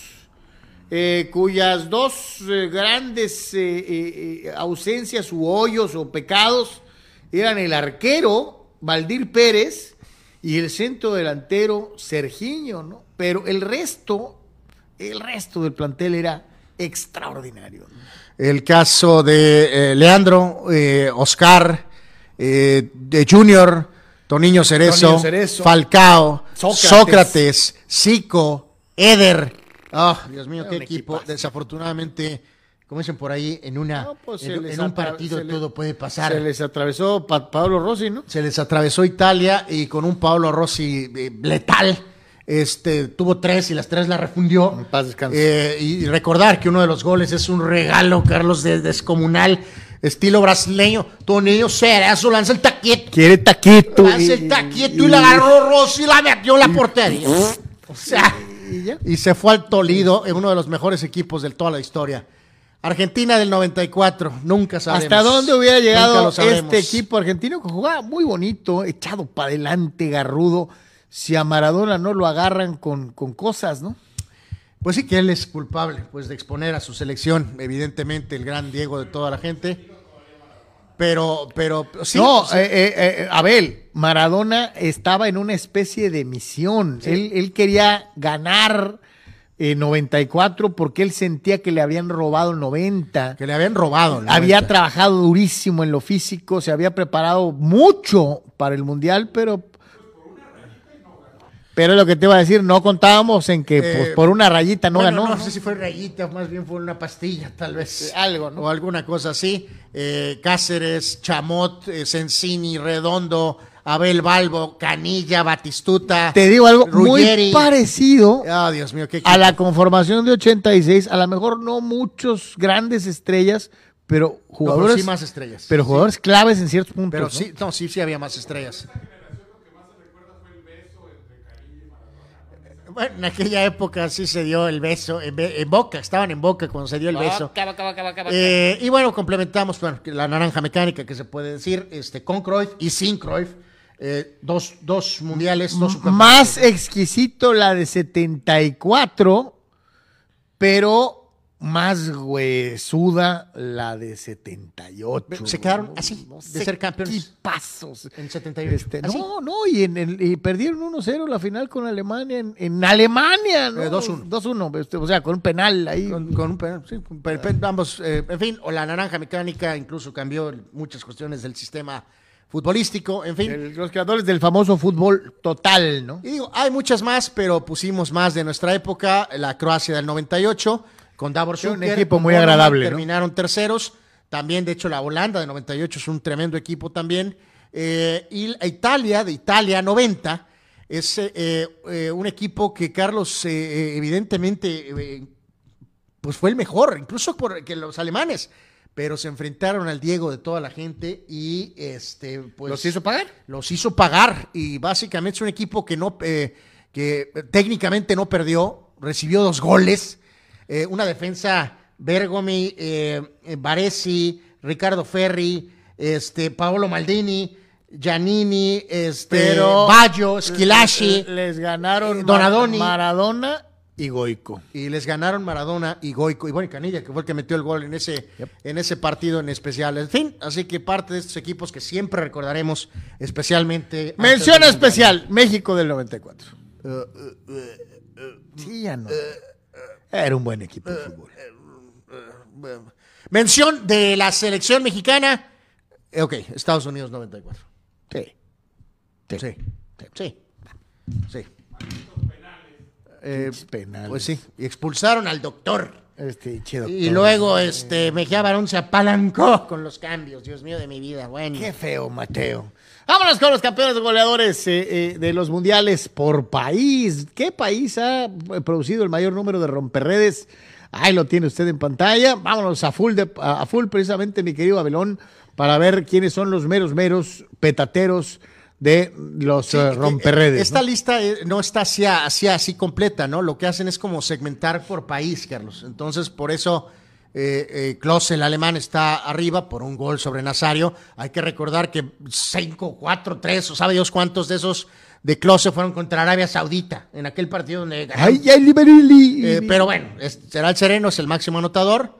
Eh, luego Ronaldo Nazario. Recordando que Josh Fontaine metió los 13 en un solo mundial, ¿no? mundial, en otra época, en el 58. Sí. Este, Sandro Coxis, el gran húngaro. Hungría, en el Tolido, no va a un mundial desde el 86. desde hace años. Hungría no está en un mundial desde el 86. Aparece el único jugador portugués antes de la aparición de Cristiano Ronaldo que fuera más allá de la promoción, que era precisamente la Pantera Negra bueno, Eusebio, bueno, Batistuta 10, Carlos. que metió nueve golecitos, ¿no?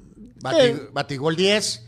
El eh, gran peruano Teófilo Cubillas con 10. Gregor Slato, que jugó en México. En el Atlante, señores. bueno, Eusebio también. este, los dos. Eh, Eusebio jugó en Monterrey y Lato jugó en el Atlante. Leyendas totalmente. Lineker con Inglaterra en 86 y 90. Y Bayo, pues, ¿qué se puede decir? Ultra crack en 90, 94 y Y aunque 98. usted no lo crea, de los más actuales, ahí aparece con seis, James. James Rodríguez. Pues sí, tuvo un gran 2014, tuvo un gran mundial. Y están por ahí también David Villa, Oscar Míguez, eh, Johnny Rep y Asamoah, eh, que eh, tienen por ahí 8, 7 y 6 goles respectivamente, ¿no? Y ayer les hacíamos, bueno, ayer y antier estuvimos haciendo referencia a los, a los rucos que van a la Copa del Mundo, destacando desde luego el más ruco de todos ellos, del arquero mexicano Talavera, que es el jugador más veterano de todo el Mundial de Qatar. Ahora, vámonos con los morros.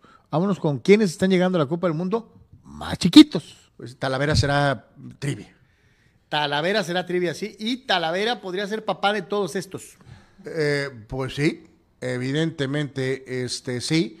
Eh, bueno, hay varios jugadores africanos, destaca por ahí mucho, es el famoso Gaby, que es el del Barca, eh, 18 años eh, y 3 meses, entre otros de los que son este, pues los jugadores más, eh, más jóvenes, ¿no? 17, 18 años, 18 años, pues eso es más o menos razonable, ¿no? Eh, digo, en- nuestro amigo eh, eh, eh, en Monco, que él es alemán, no es, no es- o sea, juega por Alemania. Sí, sí, sí, Juega claro. por Alemania, ¿no? Así que, pues ahí está esta lista eh, que tenía Talavera como arquero y teníamos por ahí a Pepe que tenía 39 años, este, estaba el Sí, mismo había Cristiano, varios, que, tenía casi 38, así que ahí está, eh, pues un poquito de cuáles son los Digo, nomás años así, más jóvenes, haciendo ¿no? algunas referencias este, históricas precisamente en relación a esta circunstancia, le digo, ¿no? Eh, el jugador más joven eh, eh, en ganar un torneo, Pelé, con do- 17 años, 249 días, hay uno con 17 años, y a su vez, el Pelé de 58 es el jugador más joven en marcar un doblete, el más joven en marcar un triplete, y el jugador más joven en jugar en una final y en marcar en una final De acuerdo. a esa edad. 10. Este es Sí, el señor. papá de todos, este Es, el que los viste a todos, eh, sin duda alguna, ¿no? Eh, correcto. Eh, complementamos, seguimos con más datitos. eh, bueno, esto más en la realidad. Ay, Luis Enrique, bueno, santo Dios. Ahora qué hizo el fulano. Eh, pues tronó a este jugador José Gaya, Carlos Lateral, del Valencia. Tuvo una, una cuestión, un esguince menor, una cuestión de.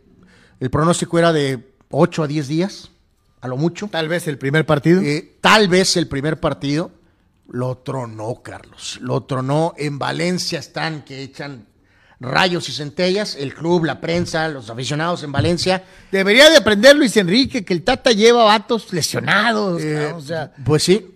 A- aparte que por un segundo alguien los, dijo. los extremos son malos. ¿eh? Eh, absolutamente. Y alguien por un segundo dijo, oye, pues lleva a Ramos. No, que va a llevar a Ramos. Este, y, y la cosa se puso peor porque llamó a Alejandro Valde, Carlos, que es un chavo de 19 años del Barcelona que ni siquiera es titular. Del Barcelona. Qué raro que haya llamado a alguien del Barcelona. Qué raro que haya llamado a alguien del Barcelona. ¿Habrá influencias? Este ¿Habrá preferencias? arrogante como pocos, evidentemente Luis Enrique, vamos a ver si entrega resultados. Este, el- la Eurocopa anterior entregó resultados, Carlos, pero de esos resultados de soccer de, voy a traducirlo así, pues es de a 0 a 0 y gané en penales. O sea, sí, papá, sí, sí avanzaste, sí entregaste resultados, Sí, pero- pero, el cómo. No, el cómo es el punto. Y ahora, Y- digo, y- no es porque Gaya sea eh, Roberto No, no, para Carlos. nada. Y reiterar, ¿no? Pero no tiene los extremos son malos, ¿no? Eh, eh, eso de no llevaría a ningún jugador lesionado, aunque tengan un problema en una uña. Sí, o sea, tengo Eh, que tener a mi roster pristino el día del inicio. Es una tontería y sí se me hace una injusticia para el amigo este. Este chavo, aparte, no se había subido al barco en los últimos días, había estado en el proceso. sí, pues. Y lo tronó. Y tampoco es positivo lo de la selección mexicana con lo de Raúl Jiménez, de que lo voy a esperar hasta el último segundo y este, en fin, pero bueno, ahí está. Antes de la pausa, vámonos con esta imagen, esta caricatura que nos presenta a, dos inmortales del fútbol argentino, enfrente al Diego de toda la gente, Diego Armando Maradona, que hay que recordarlo además, Diego, pues sí tiene la, la- tiene la, la- Copa FIFA ahí, pero también fue campeón mundial juvenil. O sea, Diego Maradona fue campeón mundial de, de, eh, menores y de mayores. Eh, curioso, uno, uno dirigido por Menotti y el otro dirigido por Vilardo, ¿no? De llamar la atención. Y eh, Mario Kempes, ¿no? El famoso matador, eh, que fue el primer eh, argentino en levantar la Copa del Mundo. Campeón de goleo del 78. eh, y pues del lado izquierdo ya saben quién está. Ah, decíamos hace unos días el increíble comercial de la Nike con jugadores presentes y del pasado que están relacionados a esa marca. Eh, y hoy Adidas medio respondió, ¿no? Con un Sí, sacando con un comercial, muy suave espectacular con las 100 versiones mundialistas del Mesías del fútbol, que pues obviamente, eh, ya lo he dicho, Carlos, ¿no? Eh, yo hasta ahí voy a llegar, ¿no? Si Messi gana el mundial y lo hace jugando bien, Bien. que no creo que Argentina pueda ganar si no juega bien él, sí lo pongo segundo, sí lo pondría segundo por encima del Diego de toda la gente, si gana, jugando bien. Pero eh, si no, papá, seguirán siendo Pelé, Maradona y luego Messi y Cristiano. Y ya sé que muchos van a decir que no, a mí me caía muy bien Maradona, se lo digo sinceramente, pero uno de mis jugadores favoritos de todos los tiempos siempre ha sido Kempes, entonces... ah, Sí, que Kempes siempre será esa gran anécdota del 78, cuando en, un- en uno de los encuentros detiene. eh, el matador haciéndola de se portero. lanza ¿no? de arquero y el portero argentino Fillol detuvo el penal. Obviamente es una regla terrible porque Kempes no fue expulsado. Se cambiaría en esa aquel, regla. En aquel tiempo no, no era expulsión inmediata. no era ¿no? expulsión directa. ¿Se acuerdan? En el 2004. O sea, le dio una oportunidad a Argentina porque que, ten- que tenía tal vez en ese momento al mejor portero del mundo. ¿eh? que era Fillol. Bueno. Eh, años después, ¿se acuerdan de hace un par de mundiales con Suárez? En aquel juego donde también mete la mano. Pero a él sí lo echan, ¿no? Lo echaron. Digo, sí se falló el penal, pero Suárez se fue expulsado, ¿no? Entonces, aparte, insisto, campeón de goleo. Este, Sí, sí, sí, no jugó. bueno, y eh, eh, tenemos un par de cositas más, pero vamos a ver una, una- Sí, vamos a la pausita, regresamos, tenemos mucho más. dos, dos cosas más mundialistas antes de despedir. Volvemos. En Pollo Asil queremos consentirte toda la semana. Por eso, todos los días te damos excelentes combos. ¿Ya probaste nuestras diferentes opciones para comer? Si no lo has hecho, ven a disfrutar de nuestro delicioso menú. Nuestro sabor es la mejor promoción. Contamos con servicio a domicilio gratis. Pregunta en nuestras sucursales. En nuestras direcciones, sucursal Rosarito Centro, sucursal Benito Juárez y sucursal Cantamar. No importa el día que sea, siempre puedes disfrutar de nuestro exquisito sabor y de nuestra increíble promoción cualquier día de la semana. En Pollo Asil, porque así te queremos.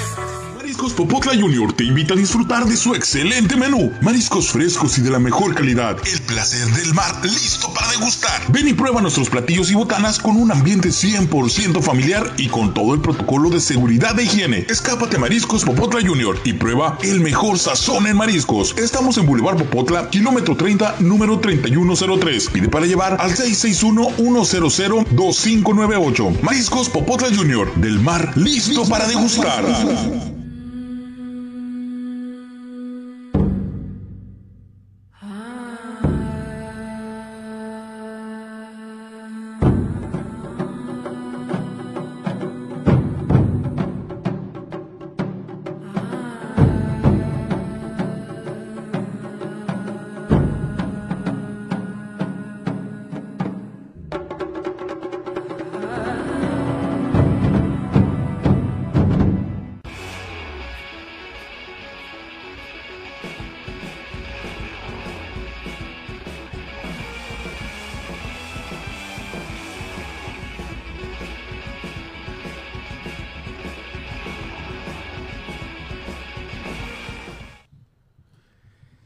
De regreso y complementamos, eh, Carlos, amigos de Comunicante, con más acerca de este Mundial que inicia el próximo domingo. Un par de cosas más.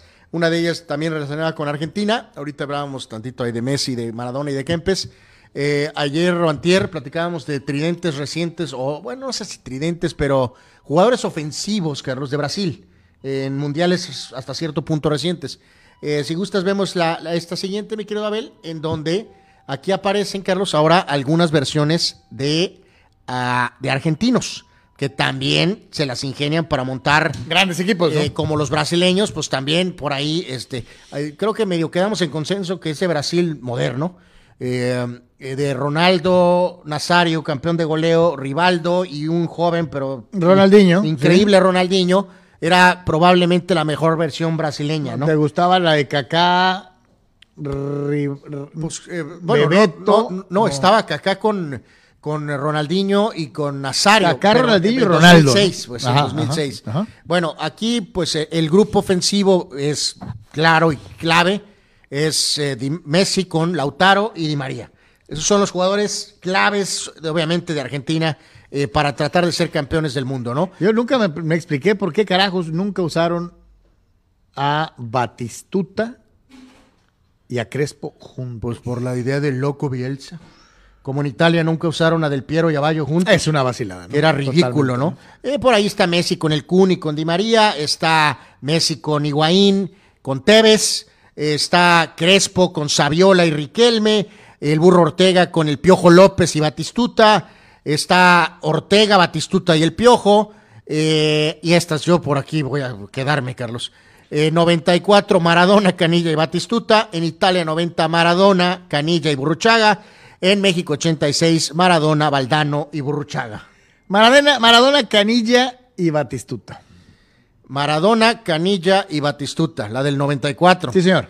Híjoles, pues sí, difícil de, de batir, sincera- sinceramente. Pero bueno, la de Italia y de México eran pues también versiones sensacionales. ya. También- Claro, son muy buenos, ¿no? Que a todos, la gran mayoría. Y, y reiter- reiteraron, hubo algún tiempo en el que pudieron haber jugado con esos dos nueves encuerados, que era Crespo y Batistuta, y hubiera sido brutal para detener, ¿no? Dice Abraham Mesa, esa Argentina del 94 era mucho mejor equipo que 82, 86 y 90, y sin embargo no tuvo el éxito o el campeonato. que Bra- ¿no? Brasil, No, Argentina. Argentina del 94 Ah, sí, sí, sí. era mejor equipo que 82, 86 y 90. 90, quién sabe.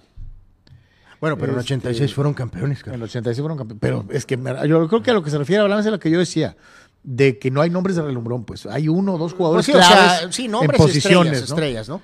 Eh, dice Fidel, Holanda de 2010 era un equipazo, igual que el de 98, pero los medios latinos, en especial de México con Televisa y Javier Alarcón, hacían de menos a Naranja Mecánica todo el tiempo. Eh, no entiendo muy bien, Fidel. Ok. A mi parecer, Kepas es el segundo jugador argentino en importancia y Messi debería de ser el tercero, dice eh, eh, Eduardo. A nivel selección no te la alego. ¿Eh? No te la alego. A nivel selección, yo no te la discutiría. Ya a nivel clubes, muchos van a decir, oh, no manches, obviamente la carrera de Messi es superior a la de, a la de, a la de Mario. Pero a nivel selección, probablemente sí pudieras decirlo, ¿no? No, pues hasta ahorita sí. Campeón del mundo y campeón de goleo. ¿Eh? En un, aunque en un torneo, pues bueno, creo que eso habla por, por sí solo, ¿no? Eh, vemos esta, mi querido Abel, mejores uniformes, algunos uniformes, ¿no? Que tanto nos gustan, eh, sin en el caso específico de México. Eh, a ver, Carlos, eh, A ver, empezamos con Abel. A ver, Abeliño. ¿Cuál es la camiseta más bonita de Qatar? Del lado derecho, en la parte superior, aparece Croacia. Croacia. Croacia, Alemania, Brasil, Ecuador, Bélgica, Uruguay, Francia y Argentina son las selecciones. Sí, está hermoso. Sí, Argentina el uniforme es muy bonito, ¿no?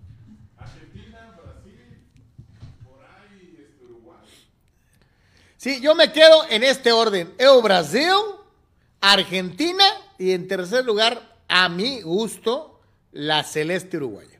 Fíjate que Francia, pues más bien es- necesita su azul, ¿no? Su playera Sí, azul. sí, sí, sí. Eh, no la blanca. La blanca está... La alemana está muy sí, bonita. la sí, Alemania sí. lo que tiene es que es muy original, Abel, ¿no? Sí, es sencilla, pero increíblemente a la vez original hasta cierto punto. No, yo me voy eh, Argentina, Brasil y me quedo con Bélgica, fíjate. Me encanta la A combinación. ahí me gusta Uruguay, está bonita la, Rojo y- la charrúa, eh, la celeste se ve muy, muy bonita. Dice ya casi casi para despedirnos, ¿quién es más necio? Pregunta Pemar, Luis Enrique o el Tata. Carlos Yeme.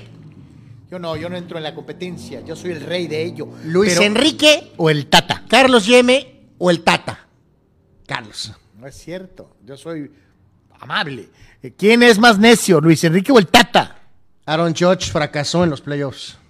Eso no tiene nada que ver con el MVP de la temporada. Fracasó en los playoffs, ¿no? No tiene nada que ver. La pregunta es muy fácil. Fracasó en los playoffs. Nunca preguntamos, hablábamos del MVP. Pero bueno. Señores, señores, vea usted, vámonos con esto. Esta chica, Stephanie, eh, ¿cómo es el apellido eh, de la árbitra? Este, eh, Frappard, ¿no? Frapar, Frapar, Stephanie Frapar, Fra- fra- fra- Frapart, Frapart. Va a ser, señores y señores, Stephanie Frappart de, de, de, de Le Plessis-Bouchard, Francia, en donde nació un 14 de diciembre del 83, tiene 38 años de edad, será la árbitra del partido inaugural de la Copa del Mundo entre Ecuador y Qatar. Esto, señores y señores, dándose en un entorno en donde usted lo sabe, tradicionalmente, eh, eh, pues no pasaría, ¿no? Es la primera vez que una Copa del Mundo permite que una dama dirija un juego inaugural de Copa Mundial. ¿Y dónde lo va a hacer la señorita o la señora Frappart? En un país acusado de no permitir el desarrollo de la mujer en forma equitativa con los hombres.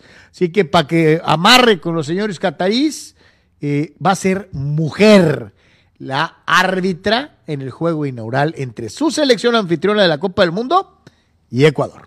Digo,